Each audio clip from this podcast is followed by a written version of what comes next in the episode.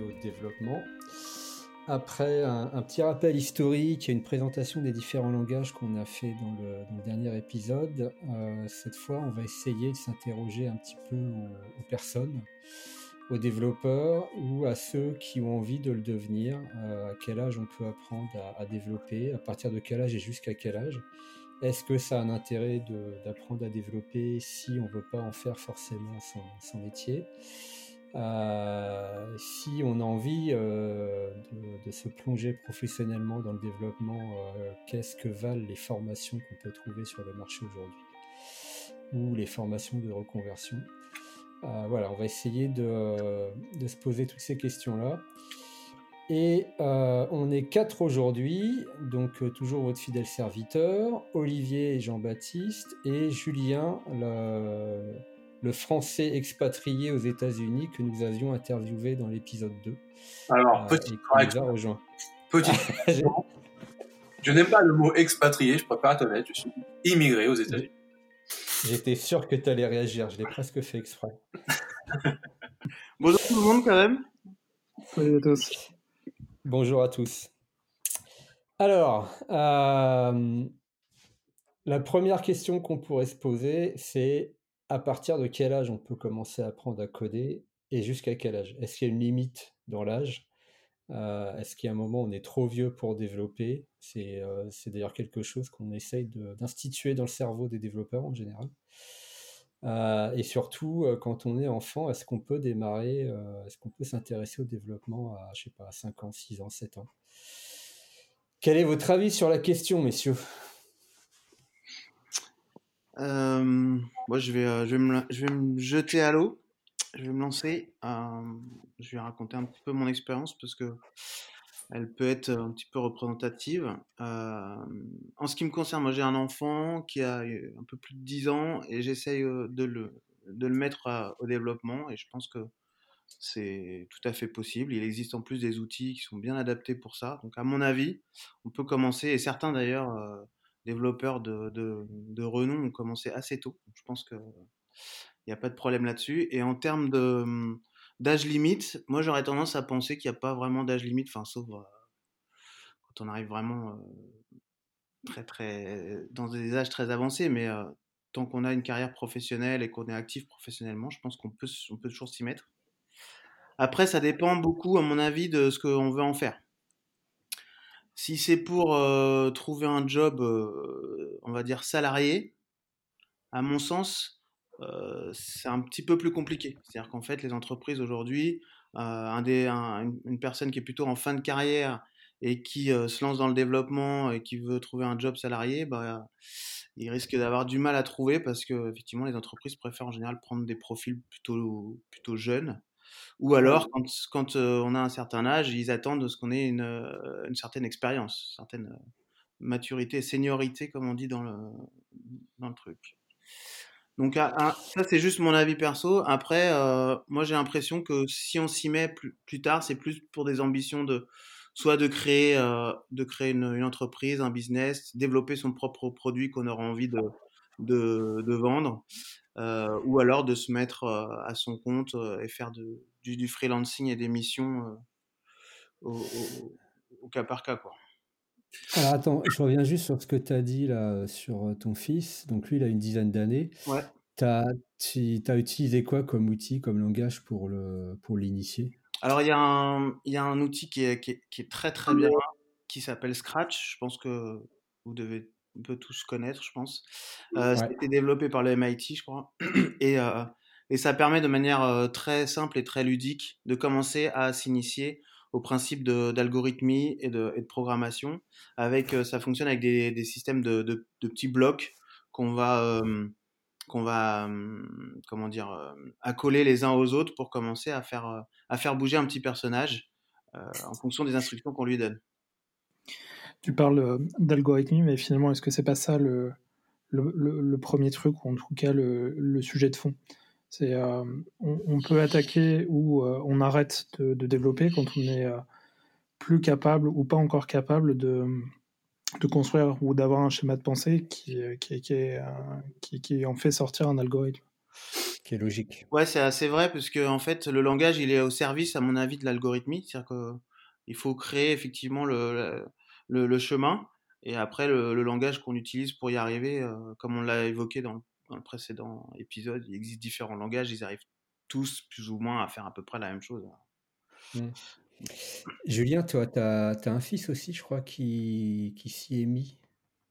Alors, ouais, un petit peu. Euh, la difficulté, c'est de trouver euh, les outils. Effectivement, il y en a, il y en a et on, a essayé plein, que ce soit Scratch ou ils le font aussi un peu à l'école. Euh, forcément, à Seattle, c'est quelque chose qu'ils essaient de beaucoup faire à l'école. Euh, c'est aussi les outils d'Apple euh, avec le Playground. Euh, la difficulté, c'est de, faire accrocher l'enfant. Techniquement, l'enfant, quand il est petit, il, il, apprend très vite, le cerveau se formate très vite.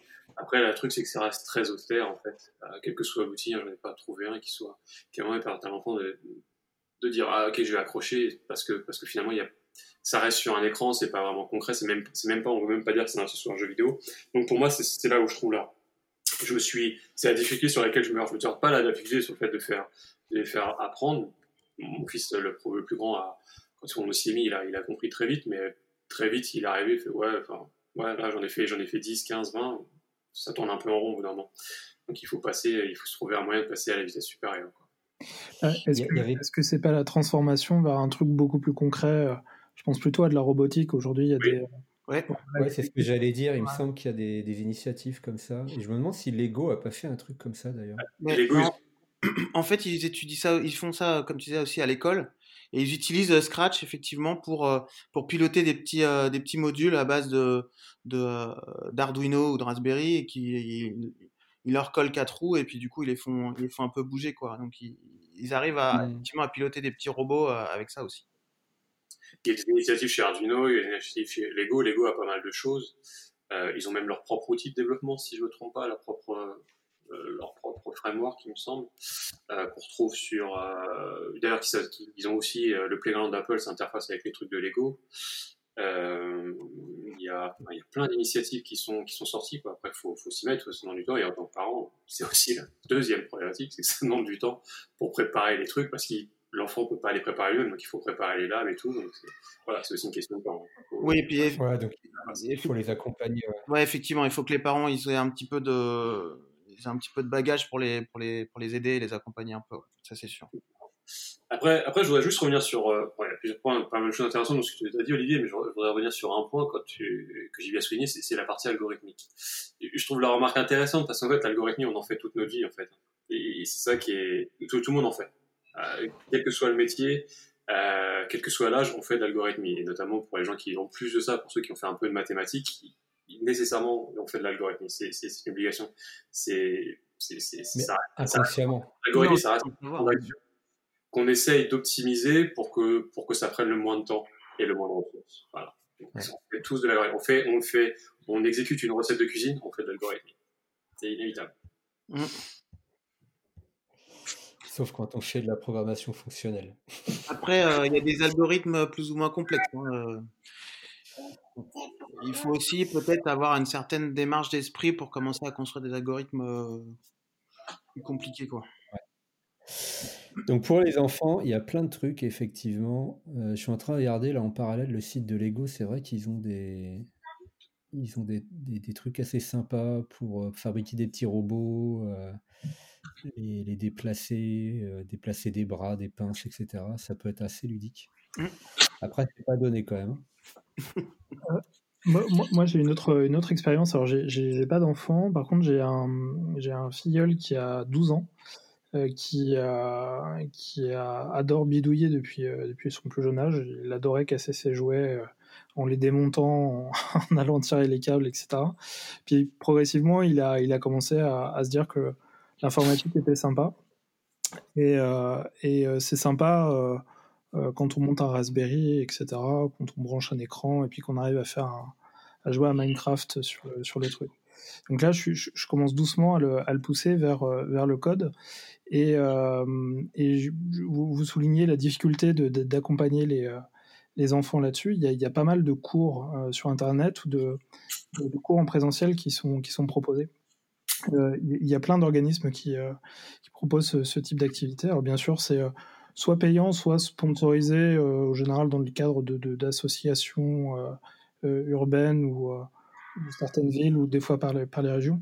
Mais je trouve que c'est cet accompagnement qu'il faut, qu'il faut, qu'il faut pousser effectivement avec son côté ludique, mais aussi très, très cocooning autour du, développement. C'est compliqué ça, pour Ça prend quelle forme? C'est des, des, tutoriaux? C'est des vrais cours? Non, non, c'est des vrais cours justement. Les tutoriaux, effectivement, on peut aller les choper un peu, un peu partout. Ils existent. Euh, bon, ils sont peut-être moins, moins orientés pour les enfants, mais non, là, l'idée, c'est vraiment de, de, passer à du, du, cours en ligne voilà, ils constituent en général des, petits groupes de 4-6 euh, 6 euh, personnes. Ça commence en général justement sur ces âges-là. 10 ans, c'est vraiment le minimum, c'est plutôt des 12-16. Euh, et puis, tu as un cours hebdo ou, mensuel sur des périodes assez longues, au trimestre au semestre. Et puis, ils te permettent de, de, de, commencer à faire des trucs un peu, un peu, un peu sympas. Alors, on, est un petit peu en dehors du, Scratch et compagnie. Là, ils parlent vraiment de en général de créer son, premier site web. Donc, ils te font faire un petit peu d'HTML, de, de, CSS, de, choses de, ce qu'il là De choses bien intéressantes. Pardon? Non, pardon, c'est ironique. ok, et puis euh, bah, jusqu'à quel âge on peut programmer? Comme tu disais, Olivier, je pense qu'il n'y a pas de, limite tant qu'on tant qu'on a toute sa tête. Notre ami Donald Ktout, il a 83 ans, je crois, en ce moment. Et euh, il continue à écrire ses livres qui ne seront probablement jamais terminés, mais ça prouve que. Il a, il a commencé à quel âge? ah, Il a commencé à enseigner. Euh, c'est une bonne question. Je, je crois qu'il a commencé à enseigner assez tard. Et, et il a commencé l'écriture de. Alors, pour ceux qui ne le connaissent pas, Donald Knuth, c'est un, un informaticien américain euh, qui a écrit une série de, livres qui font un peu référence dans le monde du développement. Euh, on appelle ça le TAOCP, The Art of Computer Programming. Et c'est une série euh, donc de, livres, il y a, il doit y avoir 7 volumes, 7 ou 8 volumes, euh, qui sont très théoriques, très orientés mathématiques mais dans lequel on retrouve euh, à peu près la, totalité de la théorie algorithmique euh, actuelle. Euh, et il a passé une grande partie de sa vie à les mettre à jour et à les maintenir à jour. Ouais, donc il a quand même, quand même déjà un bon, un bon bagage derrière. ah oui, oui, tout le monde n'est pas Donald Knuth, je te le confirme. Après, Accessoirement, pour, euh, pour donner le, niveau du gars, quand il a commencé à écrire ses bouquins, il était un peu frustré parce qu'il n'y avait pas d'outils d'édition euh, qu'il trouvait lui euh, satisfaisant. Et donc, il a écrit un petit programme pour, pour faire le, rendu texte, en fait. Un petit programme qui s'appelle aujourd'hui Latex. Latex, j'en étais sûr, effectivement. Pour ceux qui ne connaissent pas, ça reste ça reste un, outil euh, hyper puissant qui est beaucoup utilisé dans les, euh, dans les universités, si, si je ne m'abuse, mais euh, qui, qui, permet de faire beaucoup de choses tout en, en ligne de commande, si, il me semble. Bah, non, tu peux l'intégrer dans des idées. Moi, j'en ai un peu fait, mais c'est vrai que c'est pas très user-friendly, comme tous les outils puissants, en fait. Ouais, c'est ça. ça nécessite un peu d'apprentissage. Mais, Donc... mais, comme, toute discipline, enfin après, lui il est très fort, euh, mais en plus ça ne veut pas dire qu'on l'a pas appris jeune, qu'on ne peut pas l'apprendre vieux. Je pense que c'est exactement. C'est même, euh, je pense, c'est quelque chose que tu peux, euh, auquel tu peux commencer à t'intéresser à la retraite, par exemple, quand tu commences à avoir du temps, mm. si tu veux te maintenir tes, ton cerveau en éveil. Mm. Ça peut être une activité assez satisfaisante. moi, je suis assez d'accord avec le, résumé de, Tim Cook, qu'il a encore fait récemment dans l'interview, c'est-à-dire que la programmation, c'est ni plus ni moins qu'une autre langue, en fait. C'est pas différent que d'apprendre l'anglais, d'apprendre l'allemand, d'apprendre l'espagnol. Enfin, ça reste une langue à apprendre qui, qui permet de s'interfacer avec des ordinateurs, mais ça reste une langue avec sa grammaire. D'ailleurs, tout compilateur, tout compilateur qui se respecte a son, son analyseur de, syntaxe, mm. qui, décrit, la structure du langage et qui s'assimile à sujet, verbe, complément. C'est un langage qu'il faut, maîtriser. Ouais, alors c'est ça, je suis d'accord, plus la partie algorithmique qu'on a, évoqué, qu'on a évoqué avant. Mm. C'est-à-dire que c'est une langue que tu apprends pour exprimer des idées, mais les idées, il faut aussi les avoir. Ouais, mais c'est un peu. Ça, c'est la seconde étape. chemin logique pour résoudre un problème. C'est la seconde étape. C'est-à-dire que quand on l'assimile à une langue, en français, au départ, on va apprendre alors un enfant, et, quand il apprend à parler, il apprend pas à faire une dissertation. Okay il apprend à structurer ses phrases, à apprendre les mots, à apprendre le vocabulaire. Et ensuite, la deuxième étape, quand il grandit, si on lui dit maintenant, tu dois m'écrire, tu vas devoir m'écrire une dissert de deux pages sur un sujet et qui nécessite là une structure. Et la structure finalement de cette dissertation, ça s'est mis à une, une algorithmie. Une fois que je maîtrise la, la, grammaire du langage, une fois que comprends, je, comprends comment ça doit se structurer et comment utiliser chaque mot pour pouvoir exprimer une idée, bah, ça devient, je, je, une fois, je bâtis mon algorithme et j'arrive à la fin de mon, programme. Je pense que c'est, je pense que c'est similaire. Euh, c'est la même idée. Et donc toi, tu enseignerais d'abord un langage et après l'algorithmie? Je, dis, moi, comme j'ai appris euh, tout début, j'ai appris l'algorithmie au début et j'ai appris le langage après. Mais je crois que, encore une fois, je crois qu'on peut. Euh, il n'y a pas vraiment d'ordre. Je pense que si on démarre par le langage, on peut ensuite démarrer avec les, on peut, on peut, on peut ensuite attaquer. Je pense que c'est pas. Ok. pour moi, il y a pas. Je vois pas. J'ai pas trouvé le, le, le problème. Après, on pourrait très bien débattre du fait que si on démarre avec le langage, on va structurer sa, son raisonnement algorithmique par rapport au langage. Ce qui est vrai, c'est un risque, c'est effectivement un risque. Mais in fine, quand on fait, quand on apprend une langue, c'est un peu ce qu'on fait. Hein. Des fois, on est un peu bloqué par la langue, on n'arrive pas à s'exprimer dans une autre langue, non pas parce qu'on ne connaît pas la grammaire, mais parce qu'on n'arrive pas à exprimer les idées différentes dans, dans, une autre langue. Hmm. Ok. Euh, maintenant, si on se pose la question, qui peut développer?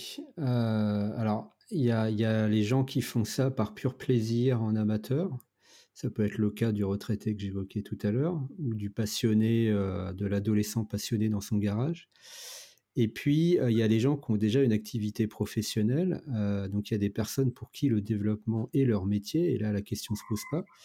Mais aujourd'hui, tu as plein, plein de, salariés dans des entreprises diverses et variées qui sont confrontés à l'outil informatique tous les jours et qui pour autant ne, ne se sont jamais posé la question est-ce qu'il faudrait que j'apprenne à programmer ou pas?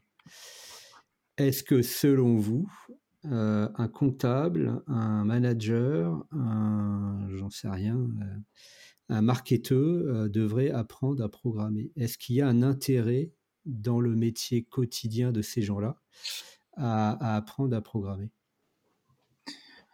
Moi, je pense que, que, oui, mais pas, pas, pour tout le monde et pas dans tous les contextes ou avec tous les langages ou avec toutes les finalités. Euh, on ne peut pas transformer euh, tout le monde en, développeur, en développeur ultime. Par contre, il y, a clairement des avantages à, certains, certaines utilisations. je pense à des gens qui ont des difficultés à sortir leurs données, par exemple. Euh, le PLSQL, c'est typiquement le langage, à mon avis, euh, si, on est tous d'accord pour dire que c'est un langage.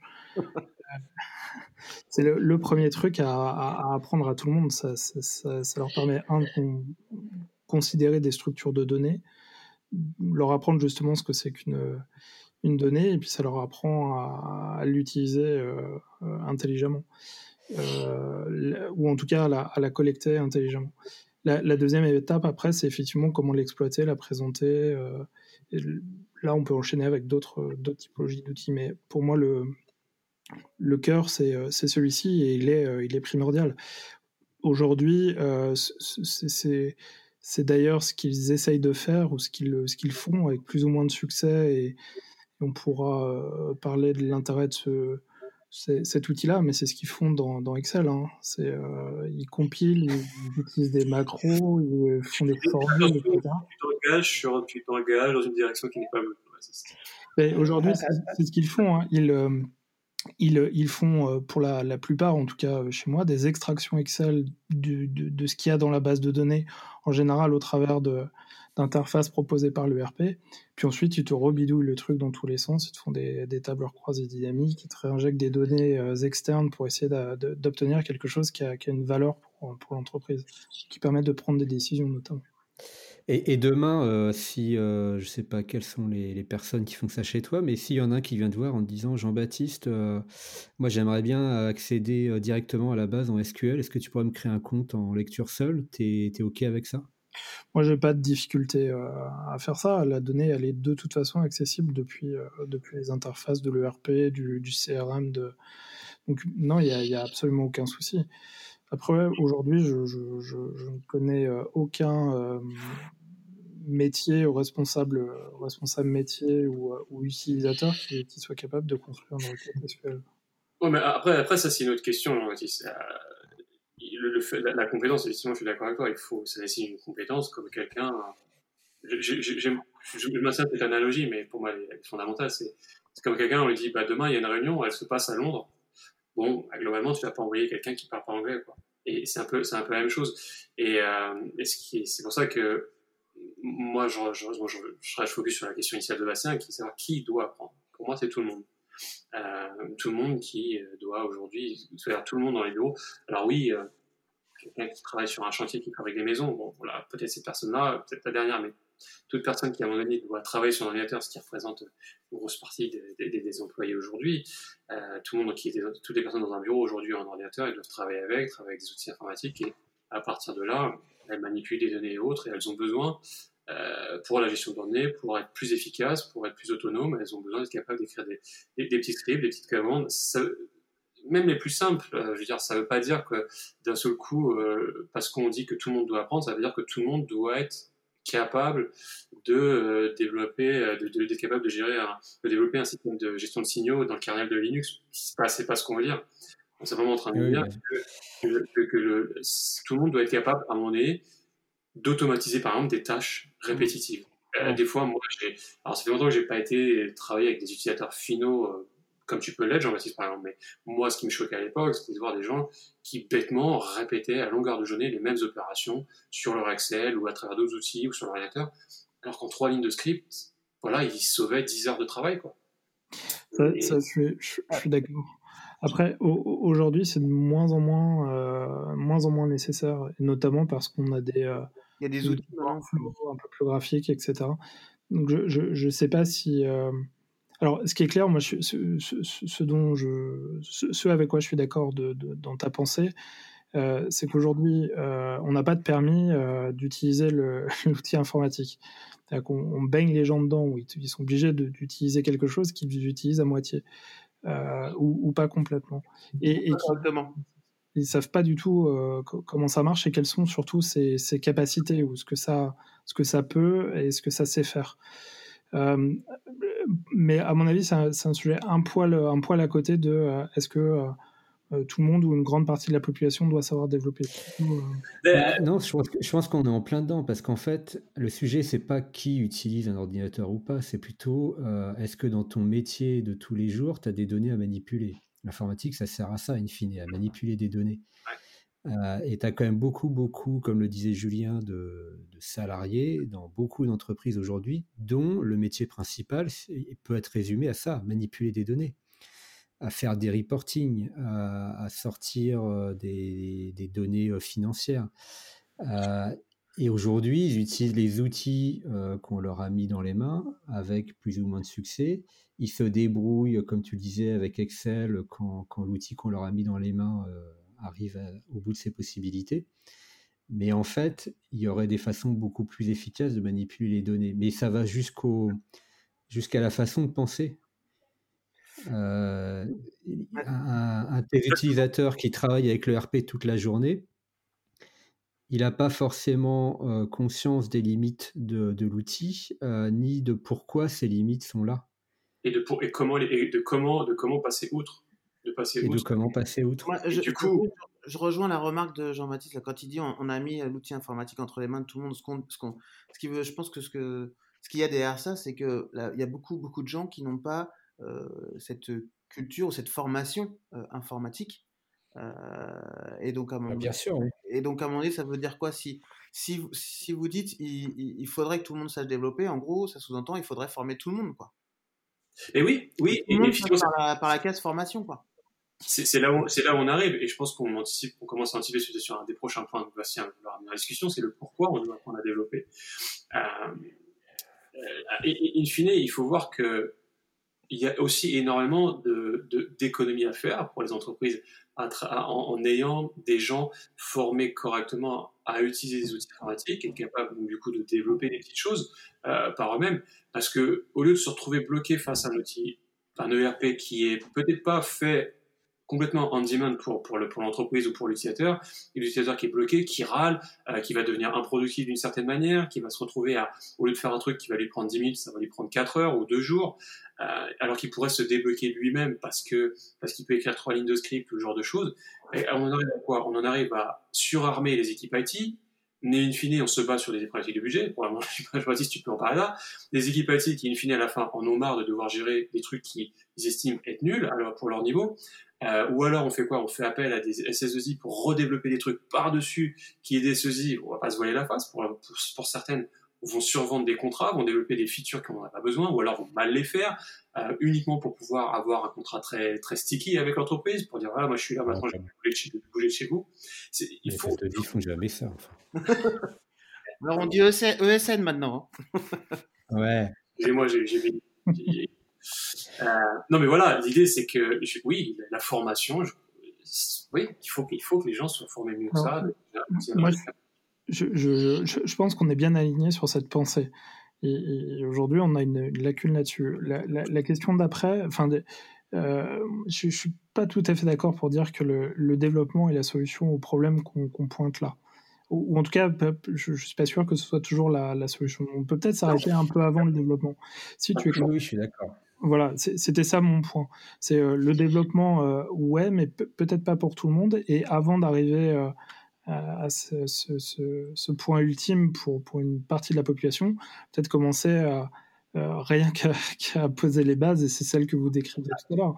La gestion de la donnée, savoir ce que c'est qu'un programme, euh, qu'ils écoutent les, podcasts de, de ce sera déjà un bon démarrage. Il y a plein d'étapes à passer et, je suis pas sûr que le savoir développer, ce soit une, finalité pour tout le monde. L'algorithmie, oui, mais pas forcément le développement. Bah, alors après, je, vais poser une question. Excuse-moi, ça, je vais poser une question. C'est, j'ai ma réponse, c'est quel est le rôle de l'apprentissage du développement quand on apprend quand on apprend à utiliser l'outil informatique? Et ça, c'est une question, je pense, qui est, fondamentale. Pour moi, le, principal avantage, c'est de s'entraîner à avoir une pensée logique. L'ordinateur, c'est une machine logique par essence qui ne sait faire que ça. Euh, et à partir du moment où on est confronté euh, de gré ou de force euh, à cette machine-là une bonne partie de ses journées, il faut apprendre à cohabiter avec elle. Il faut s'en faire un allié plutôt qu'un ennemi. Et comme tu dis, Jean-Baptiste, je pense que apprendre à tout le monde à programmer, c'est pas forcément nécessaire. Ce qui serait peut-être pas inutile, c'est que dans tous les cycles de formation d'à peu près tous les métiers, il y ait au moins un module, un moment là-dessus, comme on apprend les maths, comme on apprend le français, comme on fait l'histoire géo. Euh, faire un peu d'IT, ça ne nuirait pas, je pense. Mmh. En revanche, euh, enseigner la, logique, la, façon de penser logique. Euh, on parlait de SQL tout à l'heure. Le SQL, c'est un langage. Par contre, expliquer à, un collaborateur que les données dans une base de données, elles sont stockées dans des tables, euh, que pour sauter d'une table à l'autre, il, faut une, euh, il faut une clé qui fait le lien entre les deux, comment on peut les trier, combien ça coûte de trier une donnée en termes de temps?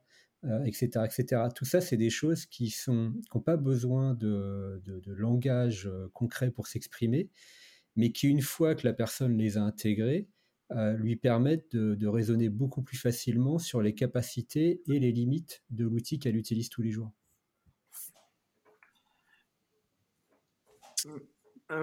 juste pour rebondir par rapport à cette histoire de, couche de formation, quelque part, on, on, y vient puisque les enfants déjà dès maintenant à l'école, enfin je ne sais pas si c'est obligatoire dans toutes les écoles, mais je sais que je crois que c'est depuis la, fin de l'école primaire, ils font justement du scratch. Ça fait partie de, du programme scolaire et donc tous les enfants passent par là. Donc dès quelque part, ils commencent déjà à faire de l'algorithmie et à, et à produire des petits, des petits programmes informatiques pour, dans un. Ouais, c'est assez récent, hein, ça fait un an ou deux ça.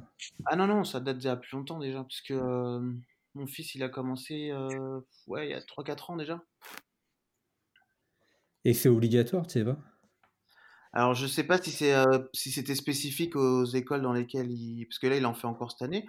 Je sais pas si c'est spécifique à, ces écoles-là ou si c'est dans, toutes les écoles, mais il me semble que c'est. en, tout cas, c'est un sujet politique récurrent hein, qui, qui, est remis sur la table régulièrement. Moi, j'avais cru comprendre que le, le code à l'école, ça devait devenir une matière obligatoire, mais entre ce qui est annoncé et la réalité du terrain, il y a parfois la, l'éducation nationale, il y a parfois un petit écart. il y a une difficulté de moyens, il ne faut pas se voiler la face, il faut équiper les écoles, il faut, oui, les professeurs. Du temps, je pense qu'on peut le décréter. Le problème, c'est que c'est le genre de choses qu'on on ne peut voir les résultats que dans Ouais, mais quand on parle de difficulté de moyens, le sujet, c'est pas les moyens matériels, parce qu'aujourd'hui, un Raspberry, ça coûte rien. Euh, même si tu as un écran pour deux élèves, trois élèves, c'est pas une cata. C'est plutôt les moyens humains. C'est que les enseignants aujourd'hui qui, euh, qui, qui, ont fait, eux, leur, leur formation il y a pour certains 30, 40 ans, euh, sont pas du tout euh, entraînés à ça. Et ça s'est parfaitement vu durant période, enfin, dans la période dans laquelle on est de Covid avec l'école. Oui, là, pour le, on voit bien coup, les profs ne sont pas dépassés parce que, parce que les enfants sont à la maison, ils sont dépassés parce qu'ils ne savent pas d'eux-mêmes amener les outils. Et comme l'éducation nationale de tout pays d'ailleurs, ils ne sont pas formés eux-mêmes et donc ils ne savent pas amener les outils, etc. Voilà le problème. Donc, si j'essaye de résumer, euh, est-ce que tout le monde devrait apprendre à programmer? Pas forcément. Est-ce que tout le monde devrait être euh, initié à la pensée logique et euh, à la façon dont travaille une machine, ça serait, euh, ça serait pas mal. Ouais, même essentiel, on dirait. Après, euh, les plus jeunes générations, enfin les gens, les, les, gamins qui rentrent sur le marché du travail aujourd'hui, ils sont déjà quand même beaucoup plus fluides. Et ils ont déjà là, beaucoup plus l'habitude. Ils sont nés avec les ordinateurs, là, ceux qui sont nés dans les années 2000.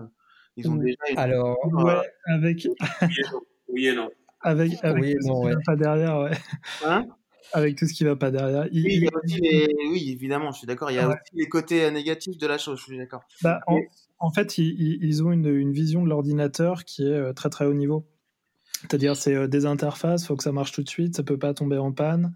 Euh, par contre, effectivement, ils sont très à l'aise parce qu'ils connaissent tous les codes, euh, notamment UI, euh, UX. ils savent parfaitement se repérer dans les, dans les éléments. Mais par contre, si, si ça marche pas, c'est fini. Et ils savent pas du tout ce qu'il y a en dessous de ces couches. je, suis d'accord avec toi, mais ce que je veux dire, c'est que si, si ces, ces, enfants-là, tu les mets de, de, en, formation, ils vont, ils vont capter beaucoup plus vite et ils vont rentrer beaucoup plus facilement dans le sujet que. Mm je ne sais pas, je sais pas s'ils si, comprendront plus vite, ils seront certainement moins réfractaires parce qu'ils trouveront les choses beaucoup plus logiques qu'une personne qui euh, qui, a, qui est sortie de l'école, je sais pas, dans les années 80, mettons, et à qui on demande aujourd'hui, bah voilà, tu vas jouer, tu vas prendre l'ordinateur. Face à des, voilà, effectivement, comme ils sont avec un smartphone dans la main, euh, plus qu'un ordinateur, j'ai envie de dire, euh, même si le smartphone est un ordinateur d'une certaine manière, euh, ils sont ils sont, ils, du coup, ils sont moins réfractaires. Ils vont trouver le truc, ils vont, voilà, l'objet est familier, du coup, ils sont, voilà, ils vont, ils vont, être partants pour apprendre. Absolument, tout à fait. Bah, moi, je serais un peu moins optimiste que vous parce que le... j'ai l'impression que les, les gamins d'aujourd'hui, les ados d'aujourd'hui, sont des gens, sont des utilisateurs, ça c'est clair, des utilisateurs aguerris euh, du smartphone, de la tablette, des réseaux sociaux, de, tout ce que tout ce qu'ils sont amenés à, consommer tous les jours, mais justement, c'est des consommateurs, on en a fait des consommateurs experts. Et pour eux, euh, l'IT, ça a un côté magique, c'est-à-dire que jamais, jamais, jamais, ils se sont posé la question de comment ça marche. Je veux pas faire mon vieux con, mais à l'époque où on était, euh, nous, ados, on s'interrogeait sur le comment ça marche. Oui, on a grandi. de toute façon, il fallait commencer par, par là pour, euh, pour pouvoir utiliser l'outil informatique. Alors qu'aujourd'hui, c'est tellement user-friendly, c'est tellement facile, c'est tellement immédiat que jamais tu te poses la question. Oui, parce qu'on a, on a mis énormément de couches d'abstraction là-dessus, effectivement. Exactement. J'ai une petite anecdote marrante à ce propos avec mon fils. Bon, il, a 10 ans, mais ça illustre un peu ce que tu, exactement ce que tu viens de dire, Bastien. C'est-à-dire que il, a, en plus de ça, on a toujours nous vécu dans les grandes villes, Paris, Chicago, Seattle, ou même Dublin. C'est des villes qui sont très bien couvertes au niveau Internet, que ce soit câble, fibre, euh, Wi-Fi, euh, connexion 3G, 5G, tout ce qu'on veut. Euh, enfin pas 5G, pardon, 4G. Euh, et, et, on s'est retrouvé il y a il y a quelques mois. Enfin voilà, on était voulu faire des campings dans les Olympiques à, à l'ouest de, de, de, de, Seattle. Et bah là, on lui a dit, il, a voulu emmener son, son, son sa, Switch, qui d'habitude est connectée à un Wi-Fi. On lui a dit, ça sert à rien, hein, tu n'auras pas Internet. Ah. Et il n'a pas compris. Il a pas, mais vraiment, c'est-à-dire que mais il a dit, mais comment ça, il n'y a pas Internet? Il ne comprenait pas. C'était pas, il, il, râlait, il comprenait. Il, vraiment, il comprenait pas le concept d'aller à un endroit où il n'y avait pas Internet. C'était pas, parce que pour lui, c'est voilà, comme tu dis, bah, ça, c'est quelque chose de magique. C'est-à-dire que je suis là, je suis à un endroit. C'est naturel. Ouais. je me connecte à Internet sans même que j'ai besoin de faire ça. Parce qu'aujourd'hui, nous, à l'époque, quand le Wi-Fi a démarré, il fallait se faire chier à trouver le Wi-Fi. Les trucs, c'était, des fois, il fallait se prendre la tête pour configurer un device sur un Wi-Fi. Aujourd'hui, la plupart viennent pré-auto-configurés, ils ont des trucs ça, se connecte immédiatement quand on prend un truc, un produit Apple, je veux dire avec iCloud, les trucs se diffusent, les configurations se diffusent automatiquement, on n'a même plus besoin de faire d'efforts, quoi. Et, et, il comprenait pas, il était perdu, il comprenait pas le concept, mais comment c'est possible ça, Voilà, c'était. Donc il a fallu que je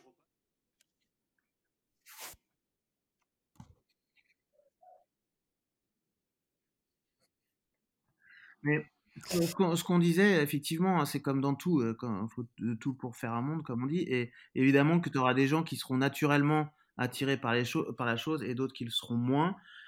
Et effectivement, il y a un certain nombre de personnes qu'il faudra accompagner. Mais ce que je veux dire, c'est que, étant baigné depuis tout petit, voilà, je, reprends ton terme, effectivement, je pense qu'ils seront moins réfractaires. C'est vrai qu'aujourd'hui, il y a il y a un vrai côté réfractaire des, de certaines générations euh, à l'outil informatique et je pense que nécessairement les plus jeunes ils seront beaucoup moins réfractaires. Après, Ils n'ont pas peur de la machine. Ouais. C'est ce qui est, qui est, le réflexe que peuvent avoir certains adultes. Mmh. Mais mais c'est pas pour ça que qu'ils vont être plus à l'aise. Moi, je pense qu'ils sont beaucoup plus faciles à manipuler aussi, justement parce qu'ils se posent plus ces questions-là. On le voit avec les réseaux sociaux. Hein. un gamin ou une gamine de, 13-14 ans euh, expose assez facilement sa, vie privée sur les réseaux sociaux sans se poser la moindre question. Ah. Bah, en fait, oui, ils savent, savent pas ce que, ça, ce que ça implique derrière. En fait, après, euh. c'est pareil. Si personne leur explique, euh, leur dit que ça peut poser problème, ils, voient tous leurs copains qui font la même chose. Ils, chaque, ils font tous pareil. Tu vois. Mmh. Ok. ça m'amène du coup à une autre question. Là, on a parlé des gens dont c'était pas le métier. Les gens qui veulent en faire leur métier. Euh, donc là, on va, on va s'interroger à ta petite expérience, Olivier. Toi, tu es dans l'IT depuis très longtemps. Depuis au moins 40 ans, hein, c'est ça? Euh, Et par contre, tu étais plutôt dans la partie euh, système, exploitation, réseau, etc., infrastructure et tu as voulu euh, récemment revenir ou euh, aller vers le, développement. Est-ce que tu peux un peu nous expliquer ta démarche? Qu'est-ce qui t'a poussé à ça? Euh, Quels sont les types de formations que tu as pu trouver, sachant que c'était une reconversion et pas une formation initiale? Mmh. Qu'est-ce que tu as pensé de la formation? Est-ce que tu es content d'avoir fait ça? Est-ce que tu es, satisfait? Est-ce que tu es épanoui dans, ce, dans, ce, nouveau monde? Voilà. Est-ce que tu peux un peu nous, nous, expliquer, expliquer aux auditeurs ta démarche? Ok. Donc, euh, comme tu l'as précisé, effectivement, j'ai eu un parcours où euh, une première partie de carrière euh, plutôt orientée infrastructure et système. Sachant que j'avais j'avais fait quand même une école d'ingé avec euh, dans l'informatique et avec une grosse composante développement aussi quand même. À l'époque c'était du Java, mais c'était euh, il y a 15 ans. Et pour être tout à fait franc, à l'époque, j'avais pas j'avais pas été très passionné par le côté par le développement j'étais pas voilà ça pas vraiment j'avais pas accroché donc voilà, je suis sorti, je suis de l'école, euh, je suis rentré sur le, sur le marché du travail et puis après, euh, de fil en aiguille, on se retrouve à, à, à faire des choses et euh, en l'occurrence très peu de développement. Alors dans l'IT, euh, comme tu le faisais remarquer Julien, il y a quand même toujours un petit peu de dev par-ci par-là. On essaye aussi beaucoup euh, d'automatiser des petites choses à droite à gauche de manière basique euh, quand on peut. Alors moi j'essayais de faire ça du moins quand, j'en avais la possibilité, mais ça reste voilà, ça reste du petit développement qui va va pas très loin. Et puis ensuite, voilà, j'ai un parcours où à un moment donné, j'ai pris quelques responsabilités et commencé à, à, manager des gens dans une dans une grosse entreprise, une grosse SN française. Euh, Dont on ne citera pas le nom. Citera pas le nom. Euh, et en fait, alors c'est peut-être très euh, inhérent à cette entreprise, j'en sais rien, ou à ce type d'entreprise, mais le, le, management tel qu'ils l'entendent était très, euh, on va dire entre gros guillemets, euh, très administratif en fait. C'est très porté euh, sur de l'organisationnel, du reporting, du voilà, la gestion de congés, de la gestion de, de, de, people, etc., du staffing, etc. Donc ça, typiquement, voilà, j'ai pas accroché, ça m'a pas, pas, plu et je n'arrivais pas à trouver d'intérêt à ce, à ce job. Qu'est-ce qui, juste deux secondes, qu'est-ce qui t'a déplu là-dedans? C'est le, le, fait d'avoir l'impression de, de plus rien produire, de, de plus être utile? Ouais, c'est un peu ça, ouais. Même si, euh, même si euh, après, je, je voilà, j'ai peut-être pas non plus la, la, la, bonne, la bonne démarche, la bonne approche, la bonne euh, façon de faire, j'en sais rien. Mais euh, moi, personnellement, effectivement, j'avais pas l'impression de servir à grand chose. Alors, euh, c'est que mon cas personnel. Hein, attention, je dis pas que tous les managers servent à, servent à rien, euh, loin de là. Mais euh, voilà, dans, dans, mon cas perso, j'avais, voilà, comme tu dis, j'avais l'impression de ne pas produire grand chose et de pas être utile. voilà, et, et, et donc, bah, les, les, jours et les semaines et les mois passant, je ne me voyais pas m'enfermer entre, entre guillemets dans ce dans cette case et, et dans ce, ce, chemin. ce, chemin. ouais. Donc assez rapidement, euh, j'ai pris la décision de, de, prendre des distances avec, euh, avec l'entreprise et je me suis dit qu'effectivement, ce serait le moment de revenir à, à, quelque chose de plus technique. En fait, c'est ça aussi, ça dépend un peu de chacun. Moi, je sais que c'est ce qui, c'est ce qui me botte et ce qui me plaît, c'est de faire de la technique. Quoi. Donc, euh, c'est le syndrome de l'artisan, c'est ça? Mmh, peut-être, je sais pas. L'envie de produire quelque chose, de, de ouais, ouais.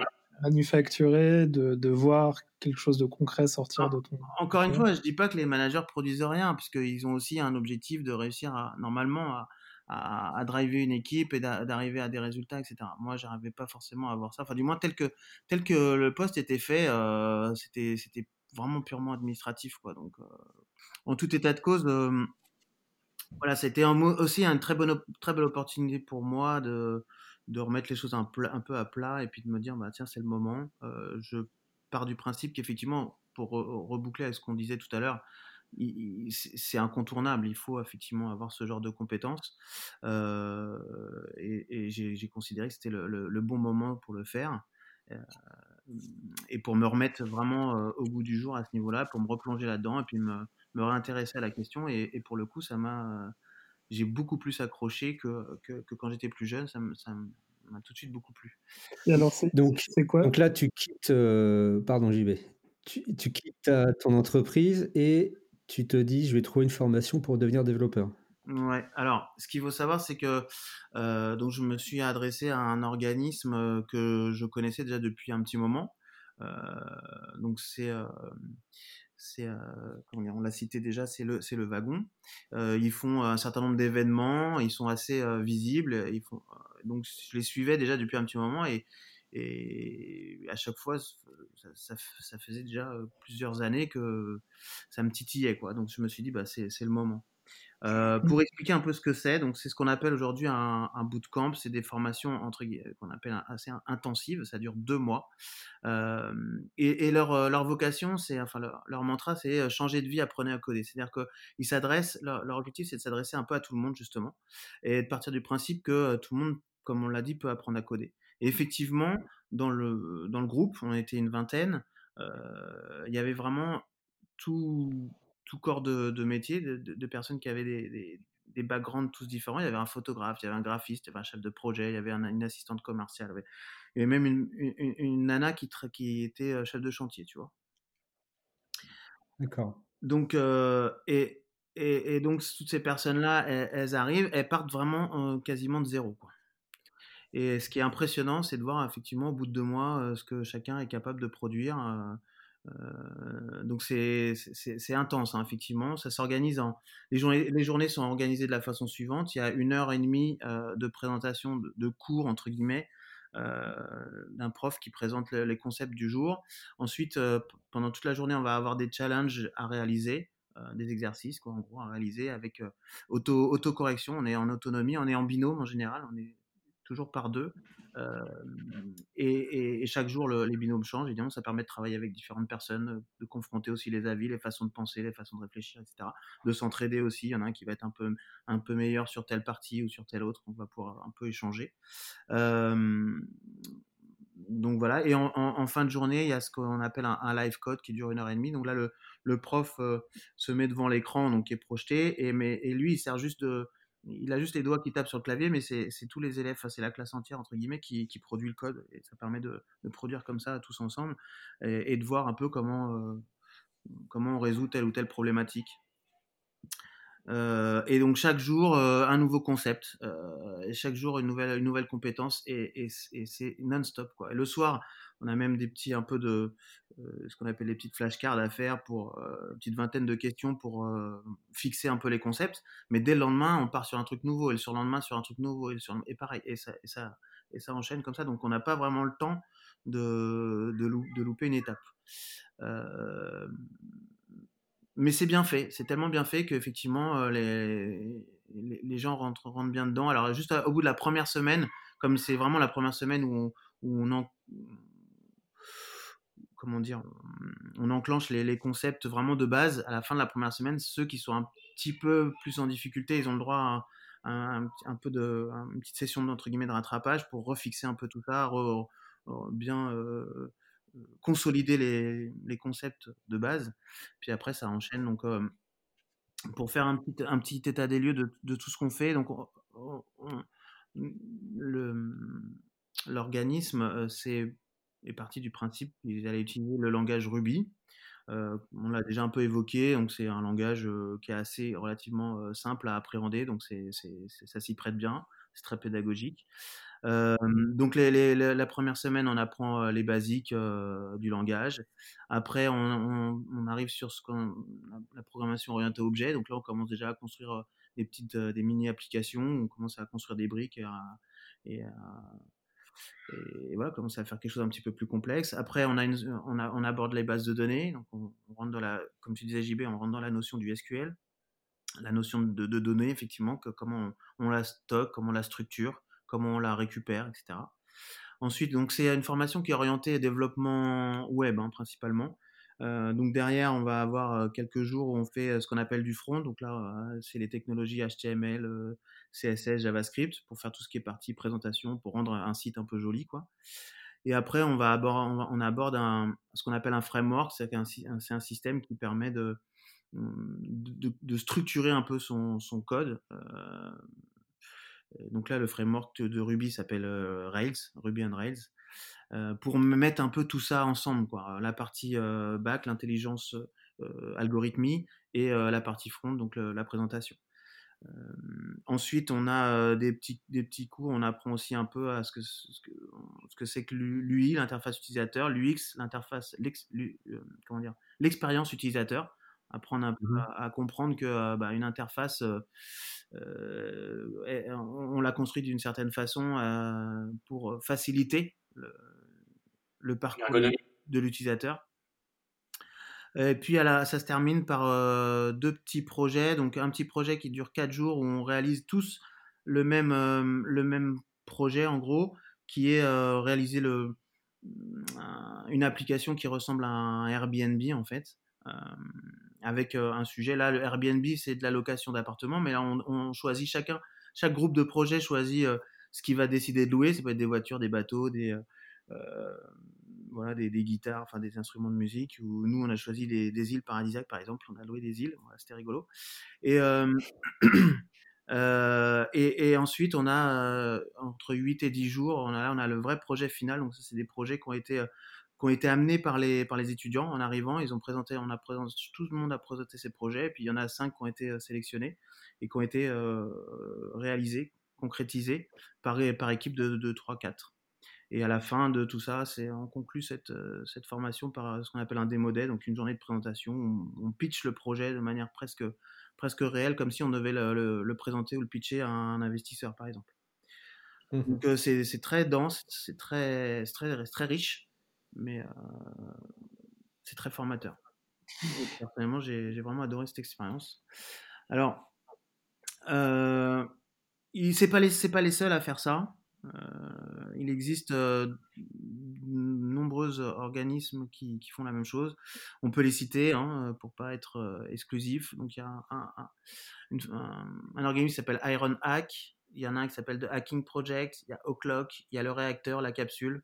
Voilà. Donc tout ça, c'est des. Ils ont tous un peu leur spécificité. Soit c'est parfois c'est c'est un autre type de langage. Ça peut être le le, le PHP ou alors le format est un peu différent. Ça, peut, il y en a certains, ils sont en full en full remote, totalement à distance. Euh, bah, nous, on l'a été un petit peu euh, par la force des choses parce qu'il y a eu le confinement, mais euh, normalement, on est en présentiel. Voilà, donc ça, c'est les formations intensives. Et après, je rejoins un peu ce que, disait, ce que tu disais, Jean-Baptiste. il existe aussi beaucoup de formations et de, moyens de s'auto-former sur Internet avec des formations qui sont moins intensives, qui sont plus sur, la durée. Donc il y a des, sites comme Codecademy, Udemy, Coursera, le plus, populaire d'entre eux, c'est Open Classrooms. Aujourd'hui, euh, c'est vraiment le site qui, rencontre le, plus gros succès et sur lequel euh, ils ont aussi des programmes comme ça de formation pour être euh, développeurs full stack, mais eux, c'est plus sur la durée. Mmh. c'est un programme qui va s'étendre sur presque, presque un an. voilà, alors certains sont, sont, sont, assez chers, le wagon c'est un des plus chers, hein, mais d'autres sont, sont, plus abordables. Euh, ce qu'il faut savoir, c'est que hum, souvent, tous ces organismes-là, euh, comment dire, ont des, euh, ont des facilités de, financement avec l'utilisation du CPF, le compte personnel de formation, pour ceux qui l'ont, ils peuvent mmh. l'utiliser. parfois, on peut aussi réussir à se faire financer pour les personnes qui sont demandeuses d'emploi, et peuvent, peuvent réussir à se faire financer la formation, ça peut arriver, c'est assez rare, mais ça arrive.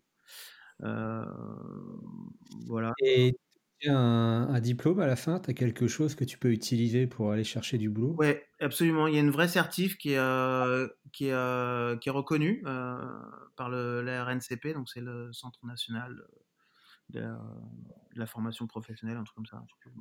la signification exacte, mais oui, oui, il y a une vraie certif qui est, qui est bien reconnue.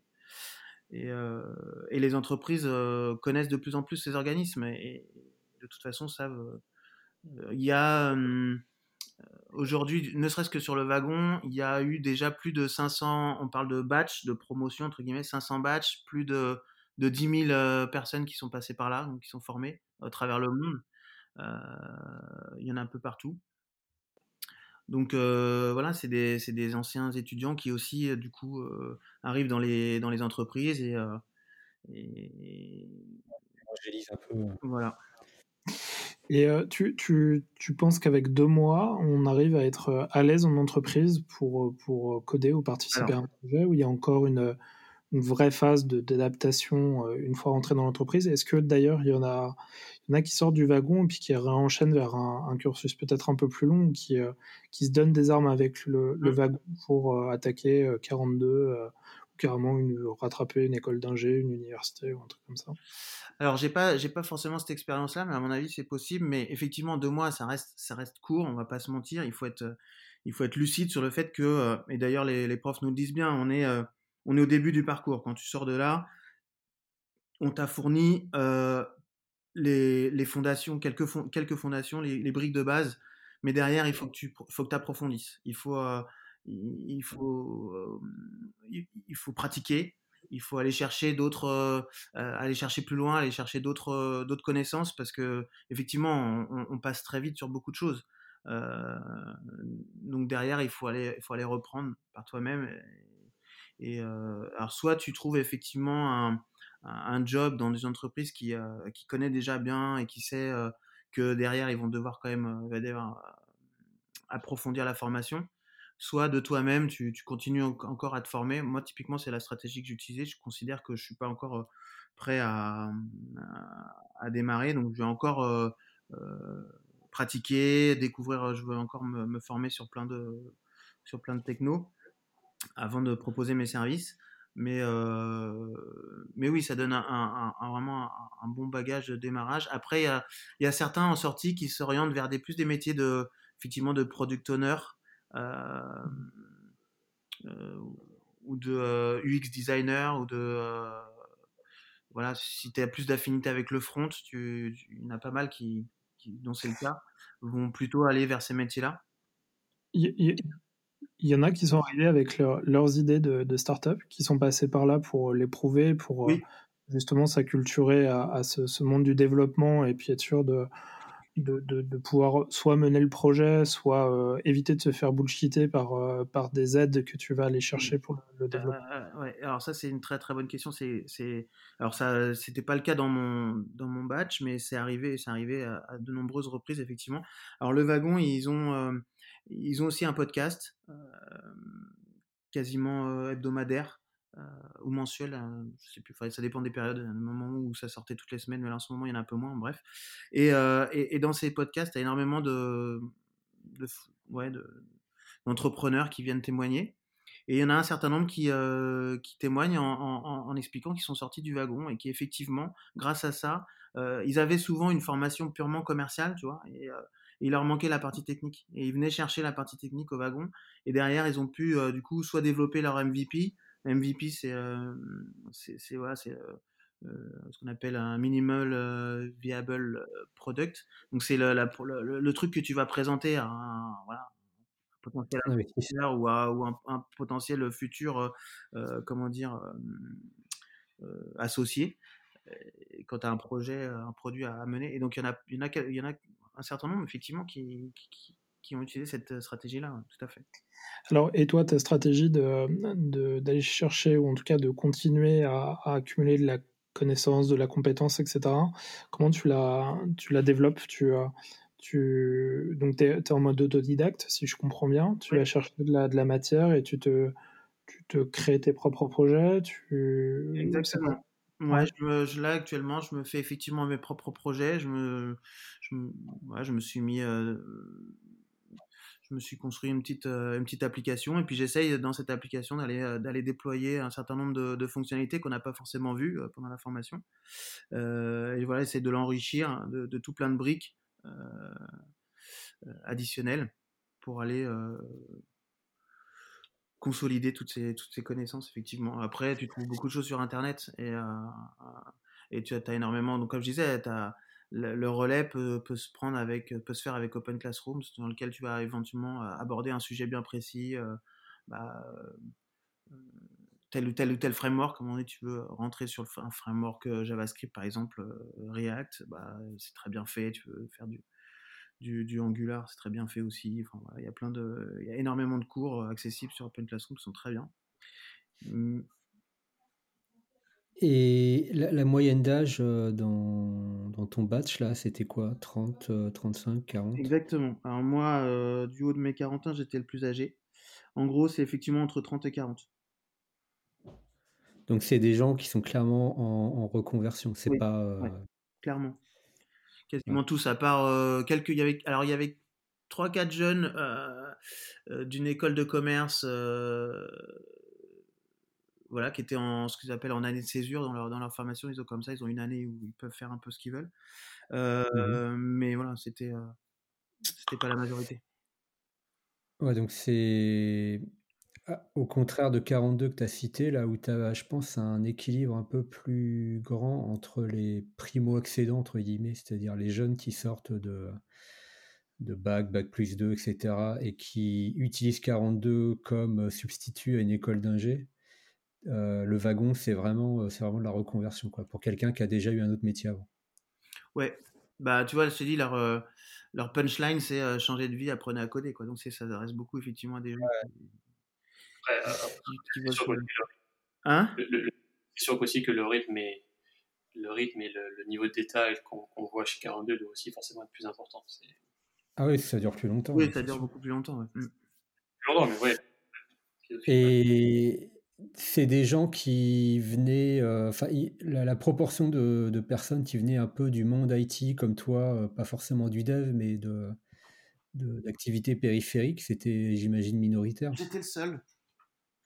Ah oui, d'accord. J'étais le seul.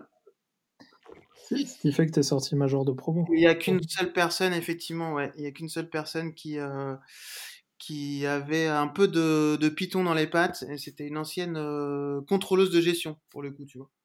Ça rejoint un peu le profil dont vous parliez tout à l'heure, la personne qui manipule des datas et puis euh, qui s'est du coup intéressée à, au développement.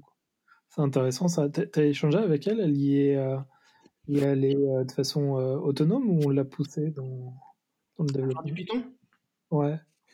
Non, j'en ai, ai pas trop parlé avec elle, mais je pense que c'était dans le cadre de son, de son job. Hmm.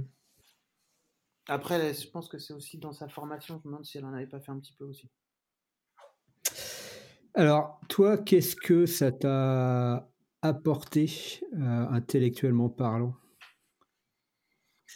Euh, beaucoup d'oxygène. Parce que j'étais un peu en saturation dans la période précédente. Et, euh, et, et, ça, ça, a été très salvateur, je pense. De, de, rentrer dans une, dans une période où effectivement on, se remet un peu à, à activer euh, les, les, neurones, comme on dit. Et puis, puis voilà, puis c'était très intéressant d'un point de vue euh, construction, apprentissage. Le fait d'apprendre, moi, d'une manière générale, j'aime bien apprendre. Donc, euh, ça m'a fait du bien. Et est-ce que tu as le sentiment, quand tu, développes, quand tu codes, de, de, sécréter de l'endorphine parce que tu produis quelque chose et, euh, c'est satisfaisant? Ouais, alors, je sais pas si je sécrète de l'endorphine. en tout état de cause, oui, c'est tripant comme on pourrait dire. Euh, après, il faut. Euh, il y, a, un élément aussi dans la discussion qu'on avait au, début. Euh, je pense qu'il faut aimer ça quand même. ça, c'est, ça peut quand même paraître pour les gens qui sont pas initiés, ça peut paraître quand même assez austère, un peu, un peu rébarbatif, voire il y a un élément qui est, quand même fondamental. Il faut, vraiment aimer ça. Il faut être presque un peu, un peu passionné quand même, parce que on peut vite passer des heures et des heures à bloquer sur un problème. Et il faut avoir envie de le, débloquer. C'est ça aussi qui est satisfaisant, c'est d'arriver à, à, débloquer un des, des, problèmes qu'on rencontre quasiment quotidiennement en fait. Ouais, à dépasser les difficultés. Mmh. C'est là, aussi tout. Enfin, je crois qu'au-delà du fait de, de, produire quelque chose, parce qu'on qu'on le veuille ou non, dans notre travail, on produit, en tout cas j'espère pour beaucoup, euh, on produit quelque chose. Il y a surtout l'effet de nouveauté, en fait. Le fait, de démarrer quelque chose de nouveau, finalement quelque chose qui plaît. C'est sûr que si ça ne plaît pas, on ne trouvera pas d'excitation dedans, mais, si ça plaît, si le concept plaît, il y a l'effet de nouveauté. Parce que programmation ou pas programmation, programmation, on peut aussi tourner en rond. Si à un moment donné, on cesse de, on cesse d'innover, on cesse de vouloir tenter des trucs, on cesse de s'intéresser à des nouvelles choses, on, au bout d'un moment, on en a marre. Dire, si on fait du Python toute sa vie et que on développe, euh, on utilise toujours les mêmes librairies, on utilise toujours les mêmes fonctionnalités, si on développe des modules pour la compta, au bout d'un moment, on va en avoir très vite marre, quoi. Euh, c'est parce qu'on va, on va avoir fait le tour des choses, on va maîtriser des trucs par cœur. Maintenant, l'avantage, effectivement, un des avantages de, de, de, du développement, c'est aussi que c'est un monde qui est vaste. C'est un, monde infini, en fait. C'est ça. Attends, on est curieux. Euh, je crois que l'IT a ce truc euh, très scientifique, c'est qu'il faut être très autodidacte, euh, en particulier dans le développement, il faut être très autodidacte, il faut être capable d'apprendre tout seul, capable de faire ses propres recherches, parce qu'on va inculquer les bases, comme Olivier vient d'apprendre, mais mais si on va pas au-delà, finalement, on ne sait pas grand-chose et on ne peut pas faire grand-chose. Il faut être capable ensuite d'aller à la, prochaine étape et de, creuser. C'est là où on commence à, pouvoir innover et créer des, choses nouvelles. Ah, après, ça demande du temps, etc. Mais, mais c'est là le côté excitation. Je ne crois pas que ce soit juste le fait de produire quelque chose. Quelque part, on produit tous.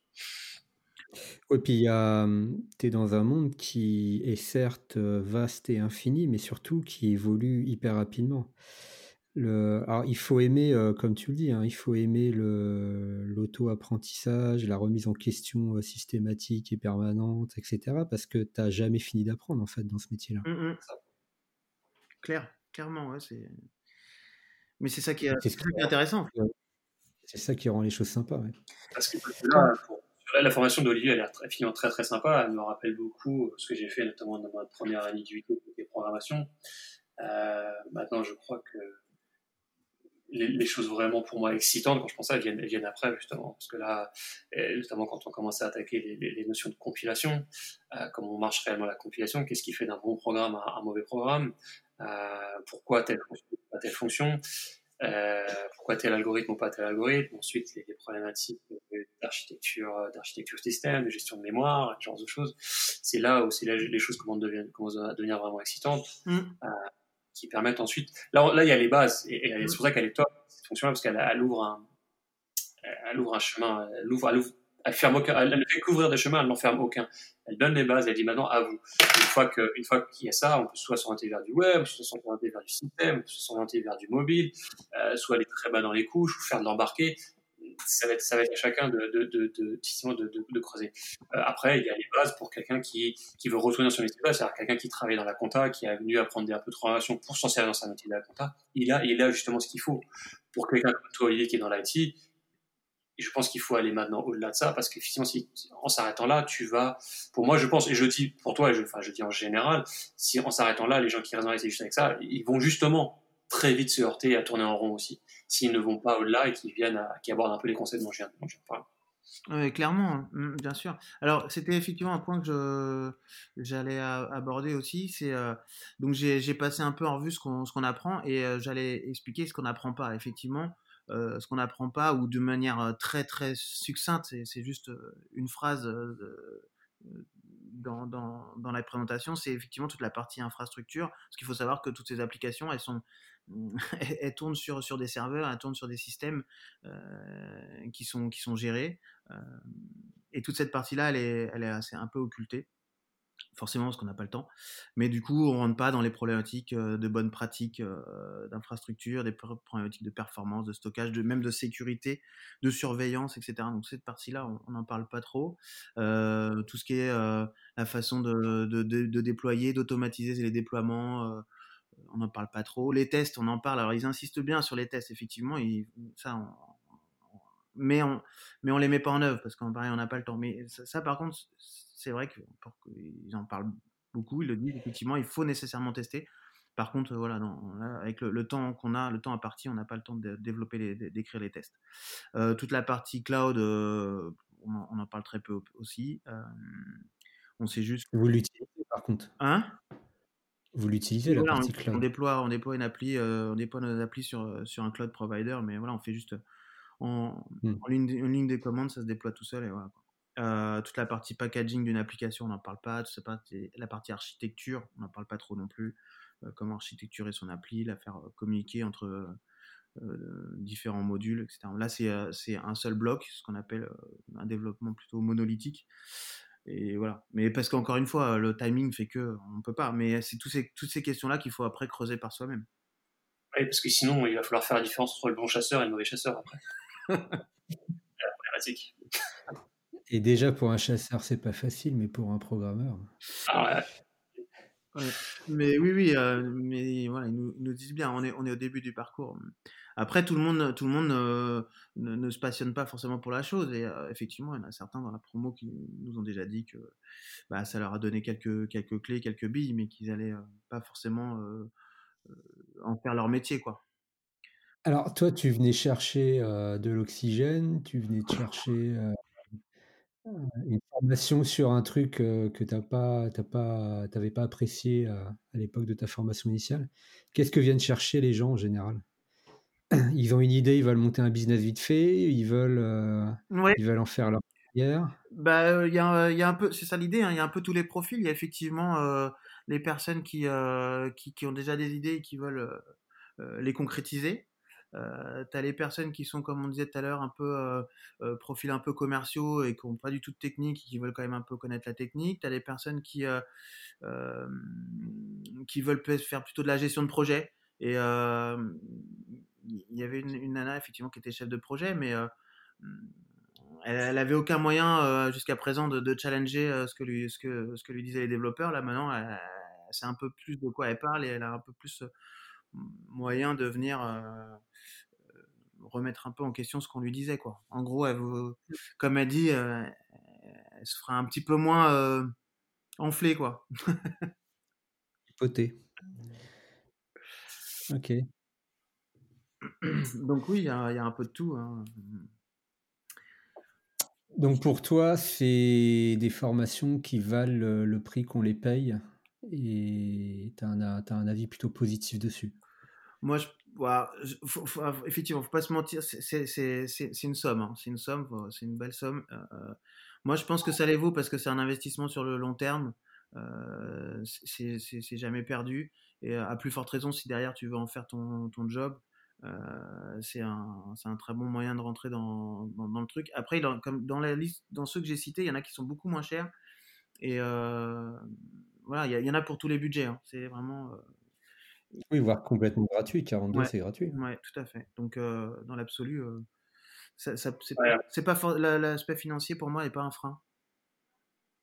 je sais que les normalement, ils ont aussi des formations continues, c'est-à-dire des gens, justement, je, me rappelle, ça a dû changer un petit peu parce que j'ai un certain âge maintenant, mais mais à l'époque, il y avait déjà des formations justement qui permettaient à des gens qui souhaitaient se reconvertir de faire, de faire au moins une année. Euh, c'était, c'était plus que deux mois, c'était sur une année, mais voilà, qui leur permettait de venir, de suivre, suivre les cours. Euh, pour certains en cours du soir, et à la fin diplôme, un diplôme de l'université. Alors tu fais bien de le préciser, ils, euh, ils le font aussi maintenant depuis, depuis peu.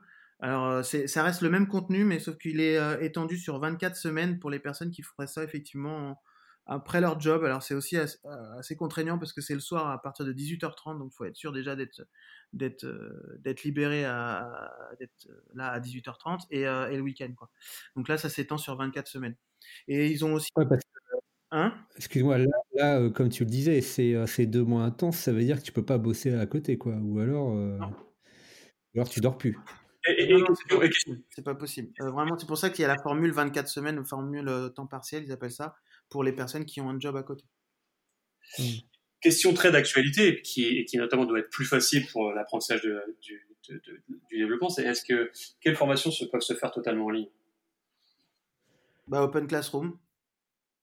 Et euh, il y en a une autre, alors je ne l'ai pas notée, je me demande si c'est pas euh, The Hacking Project. Je me demande si celle-là, n'est pas en full... Euh, full remote Full remote, ouais. Parce qu'en particulier, celle que tu as fait, ils ne la font pas en ligne. Euh, non. Enfin, on a été euh, par la force des choses à cause du confinement, mais dans la formule standard, non, c'est en présentiel. J'ai pas la comparaison euh, par rapport à d'autres batchs qui se sont faits en full présentiel. moi, ce que j'ai ressenti personnellement, j'ai senti une petite baisse de régime entre la partie, le moment où on était en présentiel et le moment où on était en, en, remote.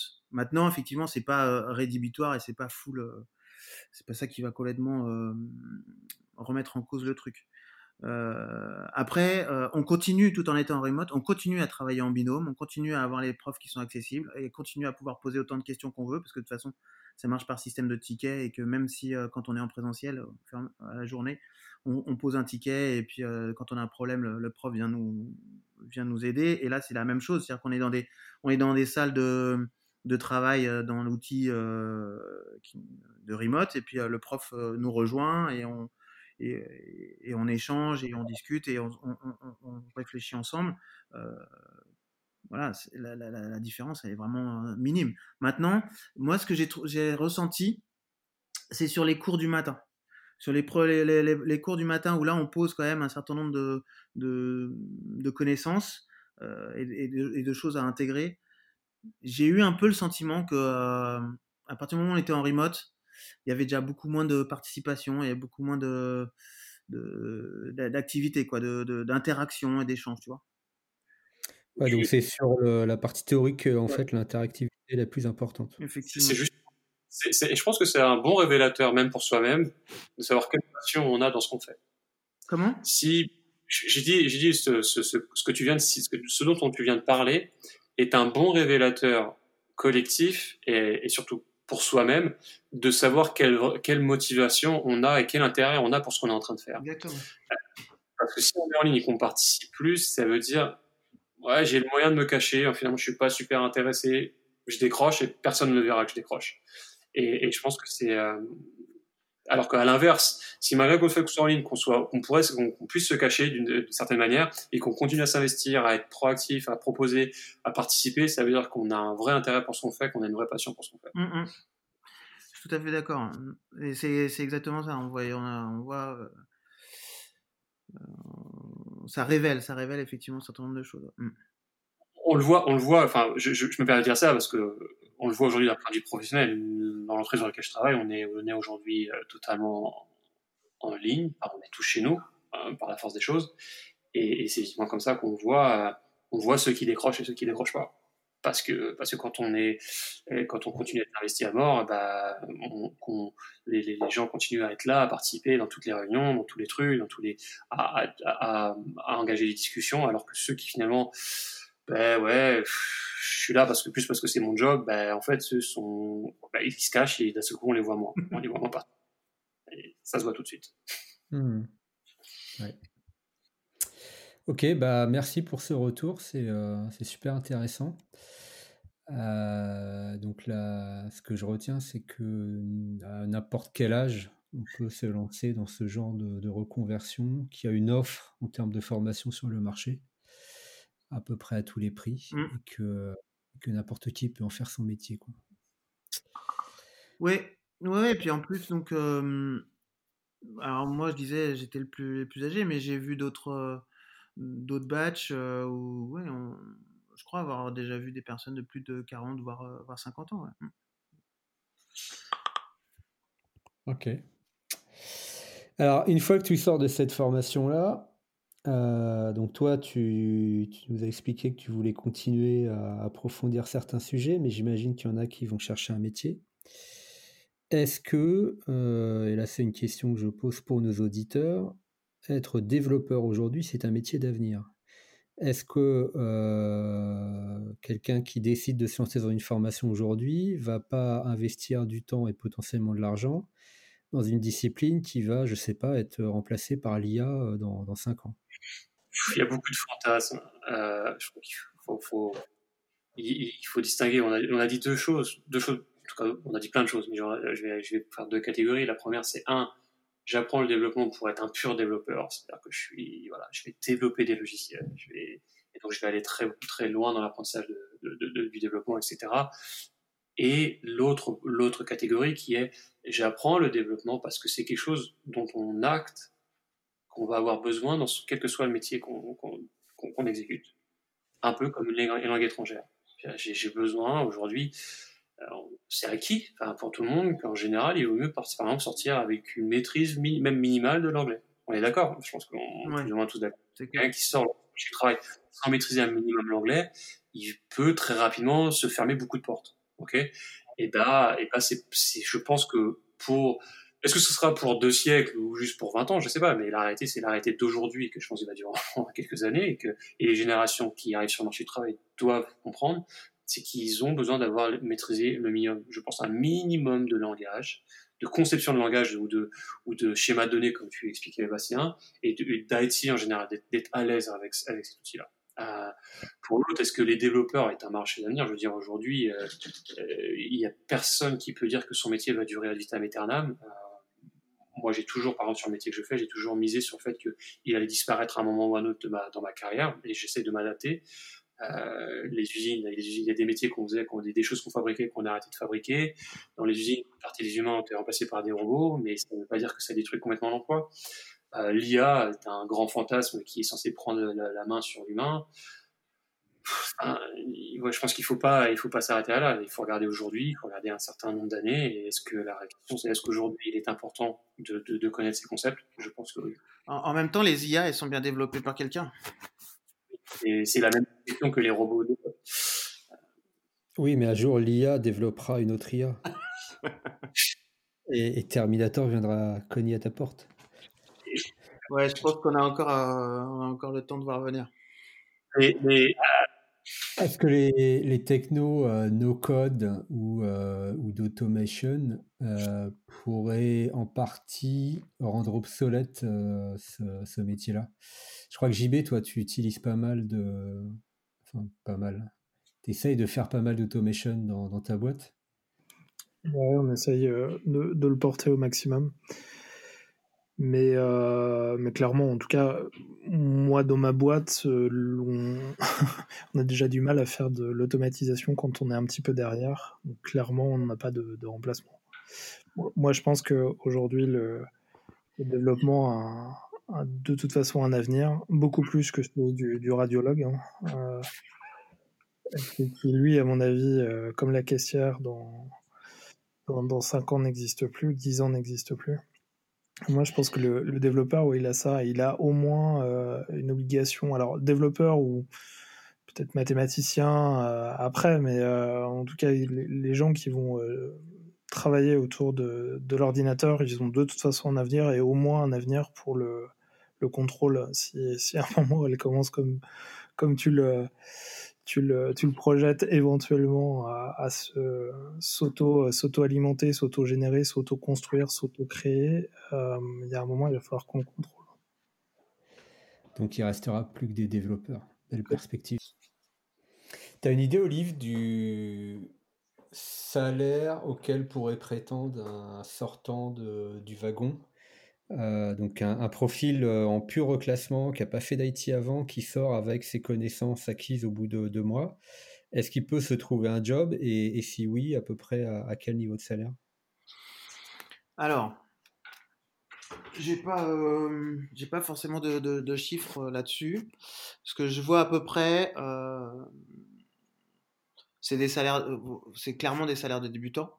Après, c'est, je veux dire ça dépend euh, des annonces auxquelles tu réponds en fait. Si, toi tu, euh, tu considères que euh, en sortant tu es un cadre et que tu veux répondre à des annonces où ils demandent de, l'expérience, 2, 3, 5 ans d'expérience, libre à toi. Mais bon, tu risques de te casser le nez. En général, il vaut mieux viser et cibler des, des, des, propositions de job où c'est plutôt du, des profils juniors et débutants qui, qui sont recherchés. Après, là, euh, ça dépend ce que proposent les entreprises, mais en gros, ça tourne autour des 30, euh, des 30 euh, entre 30 et 35 heures, un truc comme ça. Et en mmh. termes de. Quand tu es en. Quand tu es en autonome, il parle d'un TJM qui tourne autour des 250-300. Ce qui est, ce qui est assez faible. Hein. Bah, 30-35 heures, c'est pas si. C'est pas neutre, hein, euh, ça doit être la sortie euh, de, de petites écoles d'ingé, ils doivent sortir à peu près ces, ces tarifs-là. Hein. Pour quelqu'un qui était boulanger et qui a fait deux mois de code, c'est pas mal. Ouais, ouais, mais c'est euh, faisable. C'est pour ça. Ok. Il y en a certains qui, qui passent le pas. je voulais juste rebondir un petit peu rapidement sur ce que tu disais, Julien. Euh, sur l'aspect, euh, enfin, y a, je voulais préciser que euh, le wagon faisait aussi une formation de, avait mis en place là depuis très peu de temps une formation de data scientist. Et ça aussi, la manipulation de data, c'est aussi à mon avis quelque chose sur lequel on peut miser pour, pour les années à venir. Et, Et donc elle consiste en quoi cette formation? On va aller former à, des frameworks et des langages de, big data, des trucs comme ça? Non, là c'est vraiment plus pour porter, euh, c'est vraiment plus orienté euh, mathématiques. Et j'en parlais justement. Avec... Hein? Là, on est vraiment dans l'algorithmique ouais. Hein. Ouais, et typiquement, il faut avoir des, quand même un, peu un bagage euh, de matheux quand même. Là, il, tu, commences à apprendre des modèles, des modèles mathématiques et des choses comme ça. Donc il faut avoir, un, peu, un peu de bagage. mon, contact des data scientists aujourd'hui, moi, c'est sur des aspects de forecast de, de, gros volumes de données, prédiction de trafic et enfin, de croissance. Et euh, voilà, c'est des gens qui, qui, qui sont capables de développer des programmes en Python, mais leur grosse valeur, c'est voilà, c'est sur l'aspect algorithmique, sur l'aspect mathématique. Quoi. Je, j'en discute avec eux, ils me perdent régulièrement quand ils m'expliquent, mais, euh, mais voilà, c'est là, où ils, c'est là où ils sont très bons. Mais c'est pour dire que voilà, il y, a un truc là-dedans. Et puis, pour répondre aussi à la question du no-code, typiquement, à, la fin de la formation, on... alors, il faut savoir qu'il y, y, a beaucoup de, petites boîtes, de start-up. Hein. On a un peu des start-up qui gravitent autour de, ces, types de formations, qui sont assez friandes des profils qui sortent. et comment dire, sur les, la dernière semaine, on est justement, ils organisent des, où ils nous mettent un peu en relation avec des porteurs de projets, des gens qui cherchent des, euh, des développeurs pour les aider à, monter leur projet ou même euh, pour les embaucher éventuellement. Et, typiquement, dans ces, dans ces porteurs de projets, il y avait pas mal de gens qui avaient déjà réalisé des petits, des, petits produits en, no-code. Mais, mais typiquement, ils, étaient, ils arrivaient à un blocage à un moment donné où ils se disent on, on peut, peut pas aller très loin. Quoi. Et là, derrière, ils venaient chercher des gens pour aller leur développer vraiment le produit. Quoi. Donc, à mon avis, il y a un, certain, palier, un certain plafond euh, aujourd'hui du, du, no-code qui que tu dépasses seulement avec des compétences de développement. Oui, bah, enfin, c'est un avis très perso, mais pour moi, le no-code, c'est du bullshit euh, total. Le no-code, c'est le, Excel d'aujourd'hui, hein, mais euh, il y a un effet de mode ces dernières années mais même si effectivement ça permet de faire des choses très rapidement, y compris par des gens qui sont qui sont pas issus de formation informatique, tu, comme tu le dis, tu arrives très très vite à des limitations qui nécessitent d'avoir des vraies compétences pour, pour être dépassé. Mmh. Un joli nom marketing pour rassurer les clients, pour, pour pas leur faire peur. bah, ça, c'est pas le premier et pas le dernier dans le monde de l'IT. Après, voilà, c'est un outil comme un autre, mais c'est vrai que c'est un, un, bon outil pour quelqu'un qui a un sujet, qui a, qui a, une idée, un projet, qui veut le, le réaliser rapidement et pouvoir le présenter à quelqu'un. Voilà, si ça, ça répond à son besoin à court terme, quoi. Mais très je suis entièrement d'accord. Là, là où je trouve ça un peu euh, dangereux, entre guillemets, c'est tu as des sociétés aujourd'hui qui essayent de faire croire à leurs clients, à aux entreprises, Mmh. que le no-code va remplacer le développement mmh. demain. Et c'est pas vrai. Oui, tout à fait. Et cela, dans ce cas-là, effectivement, c'est un peu dévoyer le truc. quoi. Mmh. C'est similaire au zéro network de VMware. C'est ça. ou, euh, ou, au zéro euh, serveur des, des, cloud providers. Il y a un moment où il faut du métal, il faut du silicium. Franchement, par exemple. le truc est vraiment dans les nuages. quoi. Euh, si on veut, euh, si on veut s'approcher de la fin, et, si on voulait donner un conseil en termes de, techno, donc à quelqu'un qui voudrait en faire son métier demain, ah, donc on a parlé des, formations. Euh, est-ce qu'ils, durant ta formation au wagon, ils vous ont un peu je sais pas, euh, classifier les, technos ou les domaines techniques les plus rémunérateurs ou les plus demandés aujourd'hui? Euh, Pas vraiment, mais ce sur quoi ils ont quand même un peu assisté euh, à la fin rapidement. et on le voit, hein, effectivement, quand tu cherches un peu, quand tu fouines un peu dans les, dans les annonces, tu remarques que, étrangement, tu as énormément de demandes à tort ou à raison, on va pas lancer le débat, mais tu as énormément de demandes sur des frameworks JavaScript, euh, style React par exemple. Ils nous ont fortement conseillé de nous mettre au React. Euh, D'accord, attends, je vais vomir, je reviens. voilà. je savais que tu allais dire ça. Mais euh, oui, oui, effectivement, il y a beaucoup de demandes et, et, et, le PHP aussi. Il y a plus de demandes en PHP qu'en Ruby par exemple. Mais donc c'est là, on est dans l'appli euh, vite faite, euh, presque le, prototypage quoi. C'est pas c'est pas c'est pas c'est pas choquant quand on voit le marché euh, le marché où il est et que voilà, je suis pas, suis pas choqué d'entendre ça. Bah, je pense pas que ce soit des gens qui fassent forcément après des choses très innovantes, s'ils restent cantonnés à ces, à ces, à ces frameworks-là, mais c'est pas choquant, je veux dire. Mais à mon avis, ça va au-delà du prototypage. Hein. Il y a vraiment des entreprises qui développent en full, en full React. Ils considèrent même que, tu que tu es un, un, développeur full stack quand tu fais du React. Oui, mais mais, mais, oui, l'un n'empêche pas l'autre. Que les entreprises le fassent, c'est un fait parce que, parce que, parce que peut-être ils ont des CTO qui, ils ont soit pas de CTO, soit des CTO qui, qui, qui faisaient du commerce avant et euh, qui du coup, voilà, ils ont trouvé, ils ont appris un truc sur une formation rapide, ils y vont là-dedans et, et, ils avancent, ils avancent comme ça parce que ça marche, parce que ça suffit finalement pour aujourd'hui produire une application mobile de base. Euh, ça suffit. Euh, euh, ouais, pour faire des choses, ça suffit pour faire des choses très, pour faire des choses très simples. Mais, mais après, pour moi, je me mets dans l'axe du côté de l'employé, de la personne qui, qui se lance là-dedans. Je dis que si elle reste cantonnée à ça, oui, c'est pas suffisant. Elle, va vite, très vite se faire chier. Après, euh, le wagon, tu l'as un peu dit, Olivier, mais c'est, euh, ça baigne dans le, le, monde et le milieu des startups, de la French Tech, mm. etc., web.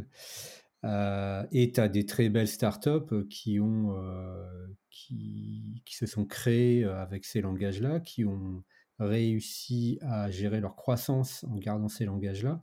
Euh, Rails et Ruby, etc. Il y en a une très connue en France, c'est Doctolib. Ils continuent d'utiliser ces technos-là. Mmh. Et aujourd'hui, ils ont plusieurs millions d'utilisateurs et globalement, ça marche, ça marche plutôt bien. Après, on aime ou on n'aime pas, ça c'est plus personnel, mais euh, c'est des technos vraiment orientés plutôt start-up où le, cœur de métier, comme tu le dis, c'est pas forcément l'IT. On va, on va essayer de, de, résoudre un problème métier, un problème de société avec euh, de, de l'informatique, mais on cherche pas à faire progresser la, la, science, la science, informatique. On n'est pas là-dessus. Mmh. Exactement. Il y a chaque année, il y a, bon, il y a plein, d'études hein, qui sortent sur les, sur les différents langages plus ou moins à la mode, demandés, etc. Et, donc Malte, qui est aussi une société qui, qui brasse beaucoup de, de, profils freelance, sort aussi chaque année une étude assez, assez poussée, assez détaillée de tous les profils qui sont les plus recherchés, les plus demandés. Et bon, pour l'instant, j'ai que la, celle de 2019, ils n'ont pas encore sorti celle de 2020. Mais déjà, déjà en 2019, début 2019, il y avait déjà une, une explosion, un, plus 21% pour du React, un plus 50% pour du Vue, euh, du Vue.js. C'était vraiment l'explosion. Alors je sais pas ce que ça a donné en 2020, mais voilà. Bah, le, le, JS, il y a quelque chose d'assez étonnant. Enfin, moi, je, vois ça de très très loin, mais on, peut en faire en back, en front, de, exactement de la même façon. On, peut citer euh, React ou Vue d'un côté, et puis euh, Node, par exemple, pour le, pour le back. Et, euh, et, ils le défendent enfin, tout à fait de la même façon. Ils disent pas que c'est plus l'un, plus l'autre. C'est assez rare, tout de même, pour des, pour des langages, le, d'être de, présent un petit peu partout et avec des frameworks aussi évolués et répandus. Ouais, bah, on en a un petit peu parlé dans notre premier épisode sur le, développement. Hein. C'est un langage qui est, qui est facile à utiliser, euh, qui nécessite pas une courbe d'apprentissage euh, hyper longue. Et mmh, c'est de l'interpréter, donc ça veut dire que euh, quand on code, on a le résultat immédiatement. Après, après ça, ça a ses limites quoi, en termes de performance, de mmh. fiabilité, de sécurité, mmh. on le voit bien. Et c'est, bah, ça rejoint ce que, disais, ce que je disais tout à l'heure. C'est sûr que tous ces, aspects-là que tu évoques, euh, performance, sécurité, stockage, j'ai dit tout à l'heure, on ne les aborde pas. Donc tu as plein de gens, effectivement, qui, euh, rentrent là-dedans et puis se disent, moi, ok, je vais faire du React pour répondre à leurs besoins, mais qui ne se posent pas forcément ces questions-là euh, derrière. Il y a JetBrain aussi qui fait une étude, alors au moins une fois par an, je me demande même si c'est pas deux fois par an, tous les six mois, sur l'évolution de l'utilisation et de la popularité des langages, mais euh, au travers de leur prisme à eux. C'est-à-dire qu'en fait, ils font des, mesures et des métriques euh, sur la base des langages que les gens utilisent dans leurs outils de développement. Donc, ça peut être un peu, euh, un peu faussé. en même temps, c'est quand même un très très gros acteur du monde du développement. Et, ils vont très très loin dans l'analyse des chiffres, donc ça peut être intéressant. On mettra le lien dans les, dans les show notes du podcast tout à fait. Et j'ai une dernière question euh, pour terminer, parce qu'on arrive presque à 1h45. Euh, quel plaisir procure le développement? Quel plaisir? Quel plaisir procure le développement? Bah, On l'a un petit peu évoqué tout à l'heure, hein, c'est ce que je dis, c'est aussi la... Euh, moi, en ce qui me concerne, c'est le plaisir effectivement de, de, résoudre, des, de résoudre des problématiques, de, euh, de, réaliser, réaliser quelque chose, quoi, comme un, comme un, artisan ou un, menuisier ou je sais pas quoi qui, qui va fabriquer sa, ou un sculpteur qui va fabriquer sa, sa, pièce, il part, il part d'un morceau de bois ou d'un morceau de pierre et puis à la fin il, il te sort une statue, quoi. Donc, euh, c'est à, une autre échelle évidemment, mais c'est un peu ça. Tu pars de, de rien et tu, tu, fabriques quelque chose, quoi. Donc c'est quand même assez. Euh, je pense que l'échelle est la même. Ah, je pense que l'échelle est exactement la même et je pense que l'image est bien, est très bien choisie. Rien ou un truc euh, complètement brut où il y a une idée générale, mais, mais, il va falloir mettre les mains dedans pour pour, pour, pour l'accomplir et ça demande vraiment des, des compétences. si on veut vraiment bien le faire, si on veut vraiment qu'il soit solide, ce soit pas un meuble qui s'écroule dès que je mets euh, dès que je mets trois assiettes dedans, bah il faut que il faut qu'il faut que ça demande une grande compétence de ce qu'on fait, une très grande connaissance, qui vont au-delà. Par exemple, si je prends musique, je pense qu'ils vont au-delà du simple fait que je dois maîtriser la découpe du bois, je dois comprendre les aspects géométriques et autres. Mm. Et c'est pareil pour la programmation. Ça. Si on connaît le langage, c'est bien, mais si on exactement sait comment l'optimiser, qu'on comprend aussi certains concepts mathématiques, par exemple, ou, ou autres, bah, ça permet de ça permet de faire des choses des choses vraiment abouties et il y a une vraie il y a une vraie satisfaction euh, le syndrome de l'artisan. C'est la première phrase et ça sera la dernière. Euh, sur, cette conclusion de Jean-Baptiste. Non mais tous, les exemples que vous avez donnés c'est ça c'est euh, je pars de la matière brute j'ai une idée générale je sculpte au fur et à mesure faut pas que ça tombe par terre euh, en fait, c'est le monde de l'artisanat. Je pense qu'il y a de ça, ouais, c'est un moment. je vois quand même une petite différence. Le, le parallèle est, très juste. En fait, c'est une activité euh, créative. C'est même de la, de la création pure et dure, parce que tu pars de, de rien, d'une idée. Il y a un côté très. Il y a un côté artistique dedans aussi. Hein. Il y a... un côté artistique. Tu... Le, beau code, euh, ça, ça peut s'apparenter à, un chef-d'œuvre pour qui sait l'apprécier. Mais euh, l'artisanat, ça a quelque chose de, très. Comment dire Un artisan, c'est quelqu'un qui travaille souvent seul. Euh, et un développeur, il peut travailler seul, mais il peut aussi être amené à travailler en équipe et parfois en très très grosse équipe on prend euh, notre, notre ami Linus Torvald qui a, démarré son OS euh, non pas dans son garage mais dans sa chambre, il était tout seul.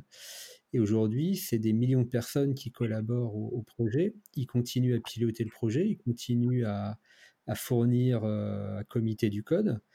c'est de l'artisanat qui peut, qui peut générer une activité collaborative. complètement, oui. Mmh. C'est vrai que c'est euh, une dimension que tu as moins, effectivement, chez les petits artisans. Bah, bah, je, me demande même si aujourd'hui, euh, tu, tu as des développeurs euh, seuls, enfin quand je parle de projets significatifs, tu développes... vous vous souvenez des, des jeux vidéo de, de, notre époque, les Another World et, et, compagnie, les flashbacks? Les mecs, ils développaient des, des shaders et ils étaient tout seuls avec leur, leur clavier. Aujourd'hui, bah, même, des, jeux plus évolués, les Doom, Wolfenstein, euh, John Carmack, il était tout seul. Hein. Exactement. Et aujourd'hui, c'est euh, clairement impossible parce que ça s'est euh, complexifié, etc. Alors après, on, on, pallie ça un peu avec, avec les, frameworks, les frameworks dont vous parliez tout à l'heure. Mais aujourd'hui, ouais, je, je, je, pense qu'à part des petits projets ou des, des side projects, c'est compliqué de, de, développer un truc vraiment, vraiment tout seul je vais juste dire sur l'artisan, il est tout seul. Non, je pense que encore une fois, c'est pareil. L'artisan, il démarre et euh, au début, il fait son projet tout seul, mais à la fin, il peut créer une entreprise où il peut avoir plusieurs milliers de salariés. C'est exactement pareil. C'est des activités qui sont, des activités créatives qui sont sans fin. On démarre de quelque chose de petit. Et ce qui est assez marrant, c'est que on le démarre, on a une idée de base. Et en fait, on, a, on apprenant aussi en le faisant, donc on découvre de nouvelles choses. Donc du coup, on a des nouvelles idées. Qui amène de nouvelles idées, qui amène de nouvelles connaissances, des nouvelles connaissances amènent de nouvelles idées, etc. Et en fait, c'est des trucs c'est pour ça que ça s'arrête jamais, c'est pour ça qu'on en est, j'y vais là où on en est, où tu dis aujourd'hui, c'est-à-dire que les projets sont gigantesques, titanesques, parce qu'au départ, on démarrait de mecs qui ont développé des jeux sur des choses simples avec les connaissances du moment. Ces mecs-là ont appris, ont apporté de l'expérience, et les autres ont, et renchéri au-dessus de ça parce qu'ils se servaient ces connaissances de base pour apporter leurs connaissances et apprendre des nouvelles choses, etc. Et, c'est, et, est dans une espèce que que je dirais vertueux, certains diront, diront qu'il est destructeur en fonction de l'impact qu'il peut avoir, mais, mais, mais, voilà, c'est, l'idée. Et, ouais, mais le, pour reprendre ton exemple de l'artisan qui finit par créer son entreprise, quand il en arrive là, il devient chef d'entreprise. Et ses préoccupations, ça va plus être de tailler du bois pour, euh, pour faire un beau meuble, ça va être de gérer son entreprise, de trouver des clients, etc. etc. De la manière bah aujourd'hui passe beaucoup plus de temps, à mon avis, à revoir du code, à essayer de gérer, à essayer de, à essayer de communiquer, à essayer de structurer le projet, plus qu'à réellement ajouter beaucoup de lignes de code. Je n'ai pas vérifié ces, codes commit. Eh ben, pas tant que ça. Euh, enfin, moi, j'assiste assez régulièrement à des conférences qu'il donne. Il passe encore énormément de temps, énormément de temps. À, produire du code lui-même. Alors oui, il en passe beaucoup à, à, faire des PR, à, faire des reviews, à revoir le, code des, autres euh, committeurs. Mais il a encore beaucoup les mains dedans. Euh, quand il a un besoin euh, qui n'est pas satisfait, il se crée son outil. Alors, le en date, c'est Git. Petit truc pardon, Linus n'est peut-être pas le bon exemple parce qu'il n'est pas vraiment chef d'entreprise. Il s'occupe d'un projet, mais il n'a pas de salarié en lui-même. Il n'a pas créé d'entreprise. Il, a initié un projet. L'exemple peut-être plus, plus, proche, ça va, être, ça va être Octave avec OVH. Il a démarré, c'était lui qui créait ses serveurs. In fine, aujourd'hui, il passe plus de temps, même s'il est toujours, encore une fois, et vous voyez, par rapport à ce que vous disiez tout à l'heure, vous voyez bien qu'il comprend toujours très bien la technique, mais est-ce que c'est aujourd'hui lui qui va souder les serveurs comme il le faisait à l'époque? Bah, Non, c'est plus. Bah, Il, il, a publié aujourd'hui euh, des photos et il vient de s'acheter son premier oscillateur. Oscilloscope. Oscilloscope, pardon. Je sais pas si vous l'avez vu euh, passer ça. C'est assez simple. Là, là tu es dans l'électronique. Je pense que ce qui te permet dans le, dans le dev de, de grossir en termes de taille d'équipe tout en gardant les mains dedans, c'est le côté totalement immatériel de la chose. Avec en plus les outils de gestion de sources euh, collaboratifs qu'on a aujourd'hui, etc., etc. C'est très facile, c'est de plus en plus facile de travailler avec des grosses équipes éparpillées aux quatre coins de la planète, tout en restant actif. C'est vrai aussi. C'est vrai aussi. Quand tu as une activité euh, physique, euh, très vite ou d'industriel, très vite, tu es obligé de t'éloigner de, de, la construction parce que mmh. Parce que voilà, il faut, il faut piloter les gens, il faut les manager, il faut aller chercher les clients. L'IT, c'est complètement immatériel. Donc, euh, la seule chose dont tu as besoin, un développeur, pour, euh, pour travailler, c'est euh, de son cerveau et de, de quelques doigts. Il n'a même pas besoin d'en avoir 10. Et une bonne connexion. Et un clavier et un écran. Un clavier un écran. Right. Et eh ben, je ne sais pas si vous avez quelque chose d'autre à ajouter, mais je trouve qu'on a, on a fait un, tour assez exhaustif de la question. Mmh. Je pense. Yes. Eh bien, très chers auditeurs, je vous souhaite euh, une bonne soirée. En tout cas, chez nous, euh, ça va démarrer. Et puis, on se retrouve très bientôt pour le troisième épisode de cette petite série. Euh, qui sera plus concentré sur l'activité de développement en entreprise, même si on en a un petit peu parlé euh, dans cet épisode-là. On va, s'intéresser un peu à la stratégie euh, que peut avoir un DSI vis-à-vis du développement dans son entreprise. À très bientôt. Merci à tous, bonne journée, bonne, enfin bonne soirée bonne journée à toi, Julien. Merci et bonne soirée. Salut. Au revoir. Ciao. Ciao. Salut, bien.